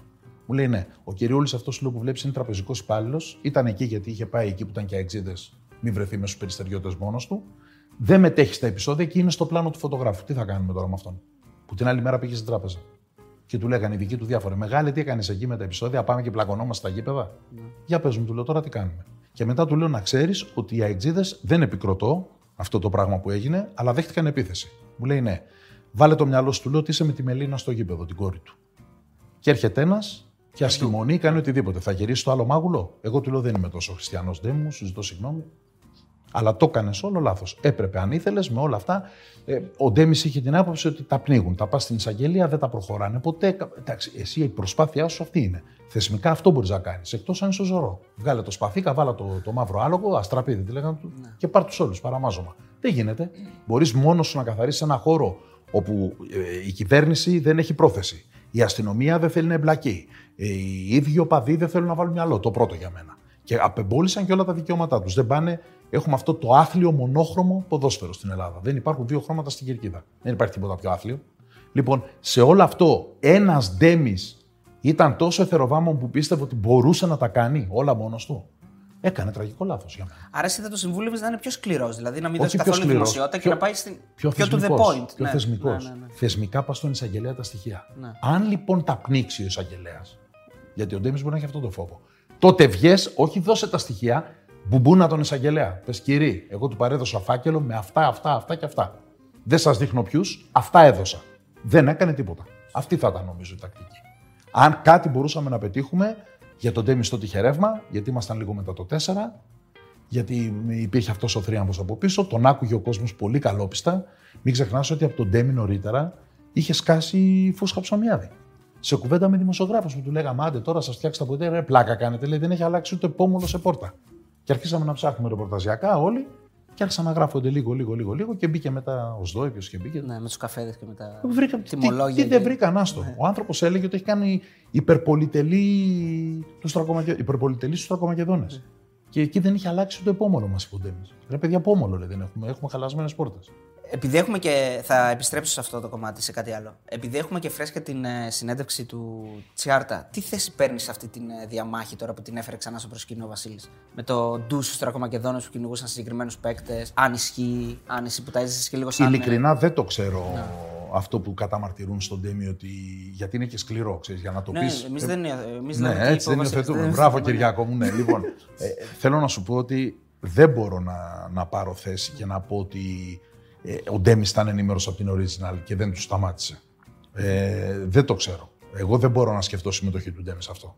Αλλά ότι κινδύνευσαν εκείνη τη μέρα τα παιδιά, το ξέρω και από τους συναδέλφους ρεπόρτερ που ήταν στους Ακομακεδόνε, ότι για στιγμές δεν βρήκαν κάποιους και η οργή τότε ήταν τέτοια που αν τους έβρισκαν, παρότι παίχτες της ΑΕΚ, παρότι ο Original είχε πάντα της αρχή δεν ακουμπάμε άνθρωπο που φοράει το σήμα, ε, δεν ξέρω που θα φτάνε το πράγμα. Και θα ήταν πολύ θλιβερή στιγμή για την ΑΕΚ αυτό να έχει γίνει. Δηλαδή, να δαρούν οι παίκτες μέσα στα ποτήρια της ίδιας ομάδας. Νομίζω ότι είναι ό,τι τραγικότερο μπορεί να γίνει για μια ομάδα. Στο, επειδή μας τρώγει στο αναφέρθηκε και το όνομα του Βασίλη Τσάρτα, ε, όλη αυτή η κουβέντα που έγινε για το ότι δεν κλείθηκε κτλ. Τι εσύ τι πιστεύεις, τι απαντάς, ας πούμε. Γιατί... Ότι θα γινόταν τα γένεια όπα τώρα. Τι κοροϊδευόμαστε μεταξύ μας. Θα σηκώνονταν όλο το γήπεδο. τι λέμε τώρα. Δηλαδή, εντάξει. Άρα ήταν και θέμα Momentum. Και ναι. συνοχής της όλης. Ναι. Ε, να μην αλλάξει. Άμα πάει να κάνεις γιορτή και έχει συνέχεια αποδοκιμασίες, ύβρι, συνθήματα ναι, και ναι. τέτοια. Θα χαλούσε το κλίμα. Ε, ναι. Νομίζω ότι δεν υπήρχε καλή διάθεση που υπήρχε για οποιονδήποτε άλλο ε, που βρέθηκε στη γιορτή και που μπορεί κάποια στιγμή στο παρελθόν να, υπήρχαν, να υπήρξαν διενέξεις ή αντιδικίες ή διαφωνίες ή οτιδήποτε. Νομίζω ότι ήταν τόσο φρέσκο και τόσο νοπό και τόσο ε, μεγάλο ρεύμα κατά αυτόν που είπε ο Τσάρτας, που δεν θα, δεν θα μαζευόταν εύκολα. Θα ήταν πάρα πολύ δύσκολο. Πέραν του ότι επειδή εγώ το ξέρετε, το Βασίλη τον είχα και συνεργάτη στην Όβα ένα χρόνο ολόκληρο, νομίζω ότι έμαθε το κοινό της ώρας των πρωταθλητών μπάλα. Ναι. Του έλεγα, του- είχε αυτό το μνημειώδη αργόσυρτο τρόπος. Ξέρετε, είναι Γιάννη εδώ να δούμε αυτό. Αλλά έλεγε πράγματα. ε, Μάθαινες ποδόσφαιρο, ρε φίλε. Δηλαδή, Στοχευμένο. ανέλυε καταπληκτικά. Βασικά όλοι. Παρ' όλα αυτά, ένιωσα την ανάγκη να του στείλω ένα μήνυμα. ε, Να του λέω Βασίλη, δεν ξέρω αν στο είχα πει ποτέ. Αλλά μέχρι που είχα κατέβει και υποψήφιος σε βουλευτικές και ε, τοπικές αυτοδιοίκησεις εκλογές με το ΚΚ. Μου στείλε ένα Α, ξέρεις. Α, δεν το ήξερα. Του λέω στο λέω να το ξέρεις, γιατί πρέπει να μου κόψεις την καλημέρα πλέον. Έχω να σου πω βέβαια, του λέω ότι δεν νομίζω να σου μύριζα ποτέ. Γιατί τα λες αυτά, γιατί τους έχεις πει άπλητου. Του λέω. Κομμουνιστές αυτοί άπλητοι. Σου δρόμαγα, του λέω ποτέ στο στούντιο τόσο ένα χρόνο ολόκληρο κλπ. Εντάξει, διαφωνώ κάθετα με αυτά που έχει πει. Κάθετα. ναι. Και σε όλο το έδρο. Δηλαδή, γιατί ασχολείσαι, Ρετσάρτ. Λάθος, να το πάμε αλλιώς. Ασχολήσου. Γιατί είναι η κατάρα των ε, social media. Του καταστροφέα της κοινωνικότητάς μας. Γιατί νομίζουμε ότι βοηθάει να βρεθούμε, να έχουμε επαφές. Δεν είναι επαφή οι ακρίδες που πληκτρολογούν όλη τη μέρα. Επαφή είναι να πάω να δω το φίλο μου, να τον πάρω μια αγκαλιά ζεστή και να κάτσω να πιω ένα καφέ. Έβλεπα προχθές, ε, μάλιστα στο Sky το είδα, γιατί εγώ στη γραμματεία τύπου που είμαι δουλεύω newsroom, οπότε έχω ανοιχτό πάντα όπου έχει ειδήσει στην τηλεόραση την ώρα που δουλεύω. Αυτό που έβγαλε η Σία Κοσιόνη, είδατε πώς θα γίνουμε σε πολύ λίγο χρονικό διάστημα; Ναι, ναι, το είδα. Όχι Θα- σε πολύ λίγο χρονικό. ε, 20 ετία έλεγε. Σε μια 20 ετία θα έχει αρχίσει η διάβρωση και θα αρχίσουμε πια Που θα στα 50 γινόμαστε έτσι χρόνια. κάπως, ε, Ο άνθρωπος γίνεται καμπούρης, Ναι. έχει μια στάση περίεργη των χεριών του εκεί από το ότι είναι συνέχεια πάνω σε ένα γραφείο και χτυπάει το κομπιούτερ. Γι' αυτό είναι, Και έχει και μια περίεργη κάμψη των αντίχειρων από αυτό που κάνει συνέχεια. Ναι, ναι, που πληθρολογεί και. Λοιπόν, Γι' αυτό στέλνω ηχητικά εγώ έτσι. αυτό το πράγμα που έχει καταστρέψει όλη την κοινωνικότητα, γιατί ρε Βασίλη Τσιάρτα, πρέπει να δημοσιοποιήσεις εις το πανελλήνιον τις απόψεις σου αυτές. Είτε είναι ακραίες, είτε, είναι, είτε είσαι νουνεχής και είσαι πιο ήπιος. Γιατί, γιατί, γιατί νιώθεις την ανάγκη να μάθουμε όλοι τι πιστεύεις εσύ, ας πούμε, για τον ε, τάδε transsexual ή πώς σου φαίνεται σε ένα ομοφιλόφιλος ή αν μπορεί ομοφιλόφιλα ζευγάρια να παντρεύονται ή αν μπορούν να υιοθετούν παιδιά. Γιατί, γιατί αυτοβούλος. Ήρθε κανένας να ρωτήσει, Βασίλη μου, τι λες εσύ γι' αυτό, γιατί ε, τη χρειαζόμαστε. Ε, να βγούμε όλοι να φωνάξουμε την, αμη- την παπάντζα μας να πω, που περνάει, επί παντός επιστητού. Ξέρω, δεν ξέρω. Νιώθω ότι ενδιαφέρει να τοποθετηθώ ή δεν νιώθω. Θα το πω. Πάρε και αυτό, πάρε και το άλλο. Βέβαια, ο αντίλογος είναι, ο αντίλογος είναι ότι κακό του έχει κάνει. Δηλαδή δε- δεν το κάνει. Δηλαδή το κάνει Δεν ξέρω μάλλον. αν το ήξερε όταν Ναι. βγήκε ότι θα Ναι. του κάνει κακό. Μπορεί Απλώς να το νόμιζε συνέχισε στο μετά. βάθος του ότι ο Τσιάρτας είμαι, εγώ θα το πω, θα επηρεάσω κάποιους ανθρώπους, αυτό θέλω να κάνω. Οκ. Εσείς κάντε την κοινωνική σας ζωή άμεση και αφήστε την κοινωνικότητα των social media. Και θα μου πεις ποιος εσύ που δίνεις εντολές. Αυτός που υποφέρει όλη μέρα να βλέπω οι νουθεσίες. Αυτός που υποφέρει όλη μέρα παρακολουθώντας το Facebook. Ανεξαρτήτως τι πιστεύει ο καθένας. Το λες γενικά ότι βγείτε έξω και ζήστε την κανονική ζωή και Ε, μην ναι, σταματήσετε ρε να φίλε, λέτε ναι. στο Facebook Ναι, πράγματα. που και αυτό που λέω εγώ δημιουργεί παρεξηγήσεις. Ναι. Αναγκάστηκα να βγω πρωί που είναι φίλοι μου και ο Βάιος, ο Τζούτσικα και ο Νικολογιάννης ο Τάσος. Βγήκα το πρωί να του εξηγήσω ότι δεν μιλάω για αυτόν. Νόμιζε τότε που έκανε εκείνη την απάντηση μετά τα δύο πέναλτι του Παναθηναϊκού ότι δεν θα μας τρελάνετε με την προπαγάνδα σας, ξέρουμε τι βλέπουν τα μάτια μας. Ε, ε, θα είχα εγώ ε, κάποια αγκούσα, συγγνώμη και για τη λέξη, να απαντήσω στη μετάδοση Νικολογιάννη και στο σχόλιο, ξέρω εγώ, μετά το μάτς, 3 και 30 το πρωί που έκανα την ανάρτηση. Είχα τρελαθεί με αυτά που διάβαζα στο Facebook. Α, OK, OK. Και Πήγαινε του το με- είπα. Του λέω εσύ, δεν έχω, ακου- πρώτα απ' όλα το ξέρω Τάσο ότι δεν έχω ακούσει τη μετάδοση, γιατί ήμασταν παρέα πριν. Στα δημοσιογραφικά βλέπαμε τον Ολυμπιακό που είχε φέρει εκείνη την ημέρα το χ με ποιον; Την Τρίπολη. Με το, με το βόλο, μέσα στο Καρεσκάκι. Ναι, ναι. Και το βλέπαμε μαζί. Και λέω πάω παιδιά γιατί θα ανέβω από πάνω. Ήμουν από πάνω, στη γέφυρα, πάνω από τα δημοσιογραφικά. Μα ξέρεις εσύ, Τάσο, ότι δεν ακούμε ραδιόφωνο και με είδες. Πώς ακούω εγώ τι λες; Πού ξέρω εγώ τι έχεις πει. Τα βρήκατε. Δεν όμως. ήταν λέει σωστό. Ο Μάμα είπε δεν είναι σωστό λέει, να κάνει τέτοια σχόλια για μας. Ο Γιάννης μας τόσα χρόνια εδώ, γιατί είμαστε και στο Sport FM κτλ. Και του λέω θα, θα σχολίαζα εγώ τι θα πεις εσύ στη μετάδοση. Εγώ τι θες. Το αφεντικό σου, ο Αλαφούζος. Ο Βάιος πρώτα που είναι διευθυντής και μετά ο Αλαφούζος. Τι δουλειά έχω εγώ. Το- το- αυτό που μπορούμε να ρωτήσουμε οπωσδήποτε είναι τι έγινε στη φάση τώρα εκεί με το όπλο, με τι, τι ακριβώς συνέβη, το είχες, δεν το είχε. Με... Κοίταξε, αυτό τώρα αφού βγήκε μπορούμε να το πούμε. Αυτή είναι μια. Το έχεις εδώ. Αυτή είναι μια. κα- Όχι, εδώ. Εδώ, Λες και εδώ. άκου, άκου λοιπόν την ανάγκη που, από την οποία προέκυψε αυτή η ιστορία για να καταλάβεις και γιατί έγινε αυτό. Το 2010, όταν έγραψα αυτό που έγραψα για τον Κόκαλη, πέρα από τα 700.000 μηνύματα που πέραμε στο Sport FM κτλ., υπήρχαν δύο-τρία ε, από διαφορετικές IP και επαναλαμβανόμενα, τα οποία αναφέραν, αναφέρονταν στο δρομολόγιο των παιδιών μου για το σχολείο τους και στη διεύθυνσή μου με οδό και αριθμό. Ε, θεώρησα ότι έπρεπε να, να δω, να ενημερώσω την ασφάλεια, να μου πει τι πρέπει να κάνω για αυτό το πράγμα. Και με, μ, πήρα τηλέφωνο ένα φίλο μου αστυνομικό να με καθοδηγήσει, πήγα στην αστυνομία και μου είπε ότι αυτό που θα μπορούσατε να αιτηθείτε, γιατί είναι σοβαρά αυτά τα στοιχεία, είναι να αιτηθείτε φύλαξη από αστυνομικό, δεν ξέρω για πόσο καιρό θα, Δύο-τρει μήνες τα λέγανε κτλ. Το οποίο δεν μπορούσα να διανοηθώ ότι θα ζήσω έτσι. Και το δεύτερο μου λέει: Μπορείτε να αιτηθείτε άδεια οπλοφορίας, θα πρέπει να κάνετε και μια εκπαίδευση κτλ. Όντως πήρα την άδεια οπλοφορίας, έκανα την εκπαίδευση, είναι 100% για αυτοπροστασία. Εγώ δεν το, δεν το βγάζω το όπλο από το σπίτι. Δεν το παίρνω μαζί μου δηλαδή. Ε, Κακώς το λες αυτό, δημοσιοποιείς αυτό. όχι, δεν, δεν, δεν, το, δεν το θέλω, πραγματικά. δεν το θέλω. Ε, σε πολύ σπάνιες περιπτώσεις και όταν νομίζω ότι μπορεί να κινηθώ κάπου που θα είναι πάρα πολύ επικίνδυνα ή ξέρεις, έχω δεχτεί κάποιο τηλέφωνο απειλητικό ή οτιδήποτε. Έχω κάνει την εκπαίδευσή μου κανονικά. Εκείνη την ημέρα λοιπόν δεν ήταν κανένα σπίτι μου. Η αστυνομία μου έχει πει ότι δεν θα αφήνεις ποτέ το όπλο μόνο του στο σπίτι. Για Γιατί αν σου κάνουν διάρρηξη και στο κλέψουν, έχεις έχεις ποινική ευθύνη για απώλεια όπλου. Και το είχαμε στην τσάντα. Ε, Κατεβαίνοντας από την Αγία Παρασκευή, για αυτούς που ξέρουν τον δρόμο προς την πλατεία Κέννεντι, ε, κυκλοφορούσε ένα μηχανάκι που πήγαινε με 30 αριστερά και πήγαινε και μια κυρία με ένα αυτοκίνητο με 20 δεξιά. Κάποια στιγμή λοιπόν που αυτοί οι δύο κάνανε ένα, είχαν ένα handicap μεταξύ τους, έκανα μια με φλάσ αριστερή πέραση, μπήκα αριστερά δηλαδή, έφυγα μπροστά. Έρχεται αυτό το μηχανάκι δίπλα μου. Στην αρχή βλέπω ένα μηχανάκι να σταματάει δίπλα μου, σου πω φοβήθηκα. Κάνω έτσι, ήταν και μια ηλικιωμένη κυρία πίσω. Ε, και τώρα μου λέει τι κατάλαβες; Του λέω τι εννοείς, φίλε; Μου λέει γιατί μου έκανες σφίνα, τι σφίνα, ρε φίλε; Του λέω με 40 χιλιόμετρα πας. Πέρασα τόσο άνετα και ούτε, σε, ούτε φρέναρα ούτε τίποτα. Mm. Ένα μου λέει σε πια στο φανάρι, αν ξέρεις εσύ, του λέω πότε αναβοσβήνει το φανάρι, εγώ δεν ξέρω τι να κάνω. Τέλος πάντων, αρχίζεις να το γυρίζεις στο Αυτά είναι βλακίες. Του λέω, σε παρακαλώ, εντάξει, άσε με να κάνω. Κινδυνεύει η ζωή σου με αυτά που κάνεις. Εντάξει, του λέω, ξέρω εγώ να με προστατεύω, μην ανησυχείς για μένα, καλά είναι η υγεία μου. Ε, ξεκινάμε Πώς να είναι το φανάρι; Ανοίγει το φανάρι και έρχεται δεξιά σφίνα.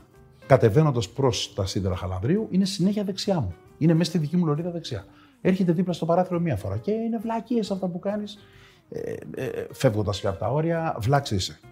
Ε, συνεχίζουμε πιο κάτω, είναι το χειρότερο του, του βλακίες, ναι, οι μαλακίες. Ναι. Ναι. Ε, σε παρακαλώ, σε βάσου τον εαυτό σου και σε βάσου και τη δική μου ηλικία και τη, του ανθρώπου που έχεις μαζί σου. Και κάνα μας τη χάρη του λόγου. Κάποια στιγμή λοιπόν μου λέει, Σταμάτα μου λέει δεξιά και κατέβα. Κατεβάζω λίγο έτσι τα γυαλιά ηλίου, τον κοιτάω και του κάνω νόημα δείχνοντας τη μητέρα του που είναι στο μηχανάκι. Και του λέω, Θες αλήθεια, του λέω να κατέβω να το λύσουμε έτσι; Είσαι του λέω σε τέτοια φάση τώρα; Δηλαδή με τη μαμά σου επάνω, δεν ήξερα ότι είναι μαμά του, μια μεγάλη κυρία. Πάνω από 70. Και αυτό στη ηλικία. Αυτό είναι, του λέω τώρα. Ήταν ένα 35 ξέρω εγώ. Ναι. Αστυνομικός μου είπαν μετά. Ναι, ναι, ναι. Ο οποίος ήταν με πολιτικά, μια βερμούδα και ένα ναι. τίσερτο. Αυτό... Τέλος πάντων, του λέω, κάνε μας τη χάρη, αδερφέ, του λέω, πήγαινε στη δουλειά σου, κόβω εγώ κιόλας λίγο ταχύτητα. Οπότε, όπως φεύγει, ας πούμε, το μηχανάκι, κάνει αριστερά έτσι, γιατί ήταν στο πεζοδρόμιο τόση ώρα, μπαίνει μπροστά, φρενάρω εγώ, πέφτει η τσάντα μου κάτω και χύνεται όλη μου η τσάντα στα πόδια του συνοδηγού. Και ενώ πηγαίνω αμέριμνος, γιατί δεν το κοιτάω, σκέψω, οδηγάω τώρα και μαζεύω τα πράγματα που έχουν πέσει. Παίρνω και το, το όπλο που έχει πέσει κάτω, μέσα στη θήκη το όπλο, η θήκη το ασφαλή, δεν μπορεί να το χρησιμοποιήσεις. Ε, και τα χαρτιά του και όπως τα, τα φέρνω, ο φαντόμα έχει ξαναβρεθεί στο ε, δίπλα μου, είναι πάλι δεξιά μου και έρχεται και μου λέει: Αλλά να ξέρεις ότι και εκεί στο να ξέρεις ότι μου λέει: Τι είναι αυτό, ρε; Και του λέω, Α, δεν ήξερες. Του λέω, ήξερα ότι θα βρεθούμε σήμερα εδώ και το έχω, το έχω φέρει να σε καθαρίσω. Ναι. Τι μου λες, του λέω αυτό του λέω, ναι, για να σε πιστολιάσω το έχω, του λέω, για να σου ρίξω, δεν το ξέρει. Κάνε μας τη χάρη, ρε φίλε, του λέω, τραβάς τη δουλειά σου και ανοίγω ταχύτητα και φεύγω. Αυτός με παρακολουθεί. Και πάνω από το μηχανάκι δίνει σήμα στην αστυνομία. Και η εκδοχή του είναι, δεν μπορώ να την αρνηθώ, διότι επειδή μαθαίνω μετά ότι είναι αστυνομικός, όπως το κράταγα κιόλας και στο όπλο με τη θήκη, αλλά αυτός δεν μπορεί να τη δει, η θήκη είναι μικρή και το έχω στο χέρι μου. Μαθαίνω ότι πραγματικά από ό,τι τους είπε μετά τρόμαξε και του στέλνει μήνυμα ότι ο οδηγός που έκανε και περίεργους ελιγμούς οπλοφορεί και πρέπει να είναι παράνομο που οπλοφορεί και θέλω να τον ελέγξετε, να τον τσεκάρετε και με σταματάνε σκέψου από εκεί εδώ απ' έξω στο ΑΚΑ. Μου λέει αστυνομία αυτά, τι έχετε, έχω αυτό, ναι, την άδειά σας. Να μου λέει, ξέρετε, δεν μπορούμε να το ελέγξουμε εδώ, πρέπει να πάμε στο τμήμα να ελέγξουμε ότι έχετε άδεια κανονική. Και ενώ είμαι στο τμήμα, αντιλαμβάνομαι ότι έρχεται ο άνθρωπος και λέει: Θέλω να υποβάλω μήνυση γιατί έχει πάει από πίσω, μπαίνω και εγώ στο διοικητή και λέω: Συγγνώμη, αν υποβάλει, λέω, είναι λέω συνάδελφό σας, ο κύριος μου λέει: Αν υποβάλει μήνυση, λέω: Θα υποβάλω και εγώ αντιμήνυση. Για ψευδή καταμαρτύρηση στοιχείων, γιατί με ακολουθούσε στον δρόμο, με εξύπρισε, μου μίλησε κτλ. Τέλος πάντων το, το πήγαμε, το φέραμε. Κάποια στιγμή νομίζω είπε ότι ε, και η δικηγόρος του του είπε ότι θα έπρεπε να κάνει μήνυση. Ε, κατάλαβε ότι αν το πράγμα μπλέξει με δικηγόρο, αυτό φόρο δεν είναι γιατί εγώ χανώ μια άδεια θα έπρεπε να τρέχουμε δύο-τρία χρόνια στο δικαστήριο, ο καθένας να λέει τη δική του άποψη, να προσπαθεί να βγάλει τον άλλο ψεύτη, να ταλαιπωρηθούμε άσκοπα και δεν θα υπήρχε, κανένα, δεν θα υπήρχε καμία κατάληξη. Πάντως, ε, επειδή εκεί μου είπε, ναι, μου λέει, έβγαλε το πράγμα. Ε, πρώτα απ' όλα, αδερφέ του λέω, είσαι αστυνομικός. Δεν έχει βγει το όπλο μου ποτέ από τη θήκη. Πώς θα σας απειλήσω; Μετά του λέω, τι είμαι, ο low ranger. Θα τρέχω με το αυτοκίνητο και θα, θα πυροβολάω κάποιον πάνω στο μηχανάκι. δεν έχω τέτοιες ικανότητες. Μόνο τσακνόρι. Δηλαδή. Ε, είναι μίσο τύχης στη ζωή. Πάντως, παιδιά, και αυτό είναι μια συμβουλή στα νεότερα παιδιά, γιατί και εγώ Ήμουνα πολύ έτσι, οξύθυμος και άψης πιο μικρός. Όταν με κλείναν, όταν ένιωθα ότι αδικούμε στον δρόμο από κάποιους, μου κάνουν. ουσία- Ο- θεωρώ ότι όποτε έχω κάνει εγώ λάθος τέτοιο, ζητάω πάντα συγγνώμη. Την έχω αυτή τη διάθεση. Δηλαδή, άμα καταλάβω τι έκανα τώρα, sorry φίλε, πραγματικά και. Όταν ε, σου απαντούν με θράσος ενώ φταίνε, σε εκνευρίζουν. Ήμουνα πάντα έτοιμος να μπλεχτώ. Ε, δηλαδή να, να απαντήσω αυτό, α, α, λογοφέρω κλπ. Κατάλαβα πόσο περιττό, ανούσιο και ηλίθιο είναι. Το μόνο που μπορεί να κάνεις είναι στην πιο απλή φάση να χαλάσεις τη ζαχαρένια σου που λέμε και να έχεις νεύρα όλη μέρα. Όλη χαλάσεις τη μέρα σου. Γιατί μια τέτοια ένταση την παίρνεις μαζί σου όλη την ημέρα. Πορεύεσαι με αυτά τα νεύρα. Πρέπει να κοιτάξεις την κάμερα σαν τον τροχανά και να πεις: Παιδιά, μην τζακώνεσαι στους δρόμους. Όχι, ναι, πραγματικά. Ναι, ναι, να το πω. Να το πω. Και, πα- Γιατί ε, δεν ξέρεις και σε ποιο θα Και πέσει. επειδή είμαι και οδηγός μοτοσυκλέτας 40 χρόνια και, ε, προσέξτε πάρα πολύ τα μηχανάκια. Ναι, ναι. Μην χρησιμοποιούμε οδηγού του αυτοκινήτου τη δικαιολογία ότι έλα μωρέ ανάμεσα περνάει και δεν επιτρέπεται. Ρε παιδιά, επιτρέπεται, δεν επιτρέπεται. Αυτό γίνεται στην πόλη 100 χρόνια τώρα. Προσέξτε τα παιδιά, τα μηχανάκια είναι πιο απροστάτευτοι. Μπορεί να κάνουν βλακίες και οι αναβάτες μηχανών. Αλλά άμα παίζουν κάτω αυτοί και Αλλά είναι πολύ είναι περισσότερο. συνέχεια εκτεθειμένοι. Είναι σε δύο ρόδες και είναι εκτεθειμένοι διαρκώς. Το δεν ξέρεις ποιος θα πέσει, πάντως πάει τώρα στο αστυνομικό που έπεσε πάνω σε, Ναι, σε α. άνθρωπο με όπλο. Ξέρεις τι θέλω να ρωτήσω. Ξέρεις τι θέλω να ρωτήσω. Έπρεπε να δηλώσει την ιδιότητά τους σαν αστυνομικό ή επειδή δεν ήταν εν, εν ώρα υπηρεσίας θα μπορούσε να μην το πει; Γιατί άμα πει είμαι αστυνομικός και ο άλλος εσύ. Πρώτα απ' όλα. Δεν συνεχίζει δηλαδή. Αυτός με ακόμα- κάλεσε να σταματήσω δεξιά για τσαμπουκά. Αν μου έλεγε κάνε δεξιά, είμαι αστυνομικός. Ακριβώς. Ε, θα έκοβα ταχύτητα και δίπλα του θα του έλεγα: Μπορώ να δω το σήμα σας. Ναι. Γιατί όποιος θέλει, σου λέει αστυνομικός, κατεβαίνεις να σε ελέγχει. Ναι. Θα μου δείχνε λοιπόν άνθρωπος γιατί ήταν αστυνομικός, θα μου δείχνει την ταυτότητά του. Τε- Εγώ νομίζω ότι αυτό το παιδί, ε, και γι' αυτό, ξέρεις, για να το λύσουμε, επειδή αυτός είναι αστυνομικός και μου λέει αυτό. Το κατάλαβα μετά γιατί μου το ζήτησε αυτό που θα σας πω. Το κάνουν πολλοί πολίτες και είναι άδικο. Πηγαίνουν με αστυνομικούς σε διένεξη στο τμήμα και όταν εκεί τα βρουν και πούν τέρμα και φύγουν, πάνε σε άλλο τμήμα και τους κάνουν μήνυση. Άντε. Ναι. Και μου είπε: Θέλω ένα mail από εσάς που να μου λέει και του έστειλε ένα mail ότι ζητώ συγγνώμη αν παρεξηγήσατε ότι ε, όπως κράτησα το όπλο μου που είχε πέσει μέσα στο αυτοκίνητό μου, μέσα στη θήκη του πάντως και απασφαλισμένο ασφαλισμένο κλπ. Ότι όπως το κρατούσα, σας απειλούσα. Μπορεί να έγινε και από λάθος κίνηση δική μου την ώρα που το μάζευα. Ζητώ συγγνώμη, δεν είχα καμία τέτοια πρόθεση και το θε- θεωρώ λήξαν το γεγονός. Μα αλήθεια έλεγα. Μα του έλεγα, ε, ε, δεν ξέρω, του έλεγα, συγγνώμη, θεωρείς ότι. Ναι, θεωρώ ότι με απειλούσες. Λέω, δηλαδή, θεωρείς ότι θα σε πυροβολούσα. Μου λέει, ναι. Και εκεί κατάλαβα, ξέρεις, και μου- μου είπε μετά το εξής τρομερό. Ότι αν ήταν ε, με πολιτικά υπηρεσία, θα μπορούσε να σταματήσει 20 μέτρα μπροστά και στοχεύοντάς με να μου, να μου ζητήσει να κινητοποιήσω το όχημα. Και εκεί, άμα κάνεις μια λάθος κίνηση, δεν το καταλάβεις, πατήσεις και το. Πόσες φορές έχουμε δει να γι- φεύγουν Ένα πυροβολίε. τόσο δεν μπορεί να γίνει. ναι. Κατάλαβε. Άρα θέλει πολύ, πάρα πολύ προσοχή. Προσοχή. Λοιπόν, ε, να κλείσουμε πριν πάμε στο QA. Να ρωτήσω λίγο τι γίνεται με αυτή τη φάση τώρα που και η ΑΕΚ προσπαθεί να δημοσιοποιήσει και το πρόβλημα. Ε, με αυτούς που προσπαθούν να μπουν στο γήπεδο χωρίς να έχουν εισιτήριο και θέλω λίγο να το συζητήσουμε γιατί νομίζω ότι είναι από τις μοναδικές ομάδες που πρόσφατα δίνει έτσι τόσο βάρος και τόσο προσοχή σε ένα πολύ σημαντικό θέμα. Γιατί εγώ θα πω, Γίτσες, ότι είναι και θέμα ασφαλείας. Δηλαδή, πιο πολύ είναι για αυτούς το Και δεν κάνουν κατάλαβες. δημοσιοποιητή. Πρώτα απ' όλα είναι θέμα ασφαλείας. Πρώτα και κυρίως. Ε, γιατί το κάνει η ΑΕΚ. Το κάνει για τον εξής απλό λόγο. Ε, Όταν έχεις υπεράριθμους στο γήπεδο, δεν μπορείς να ξέρεις σε κάποια δύσκολη στιγμή μπορεί να προκύψει ανα, ανα πάσα ώρα και με, με κάθε ευκαιρία τι μπορεί να γίνει.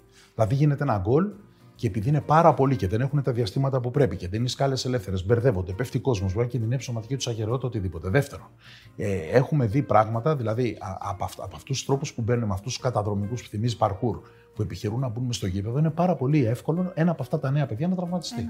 Να πέσει, να σπάσει χέρια, πόδια, κεφάλια μακριά από εδώ. Έτσι, έχουν Λοιπόν, γίνει αυτά. ε. Το τρίτο είναι, πάμε τώρα στο καθαρά ε, πραγματικών του θέματος. Ο άλλος έχει πληρώσει ένα διαρκείας, κάθεται σε μία θύρα. Το να μπαίνεις εσύ τζάμπα εδώ και να πηδάς στις διπλανές θύρες και στις παραδιπλανές και να κάθεσαι θέση. περάριθμος μπροστά τους.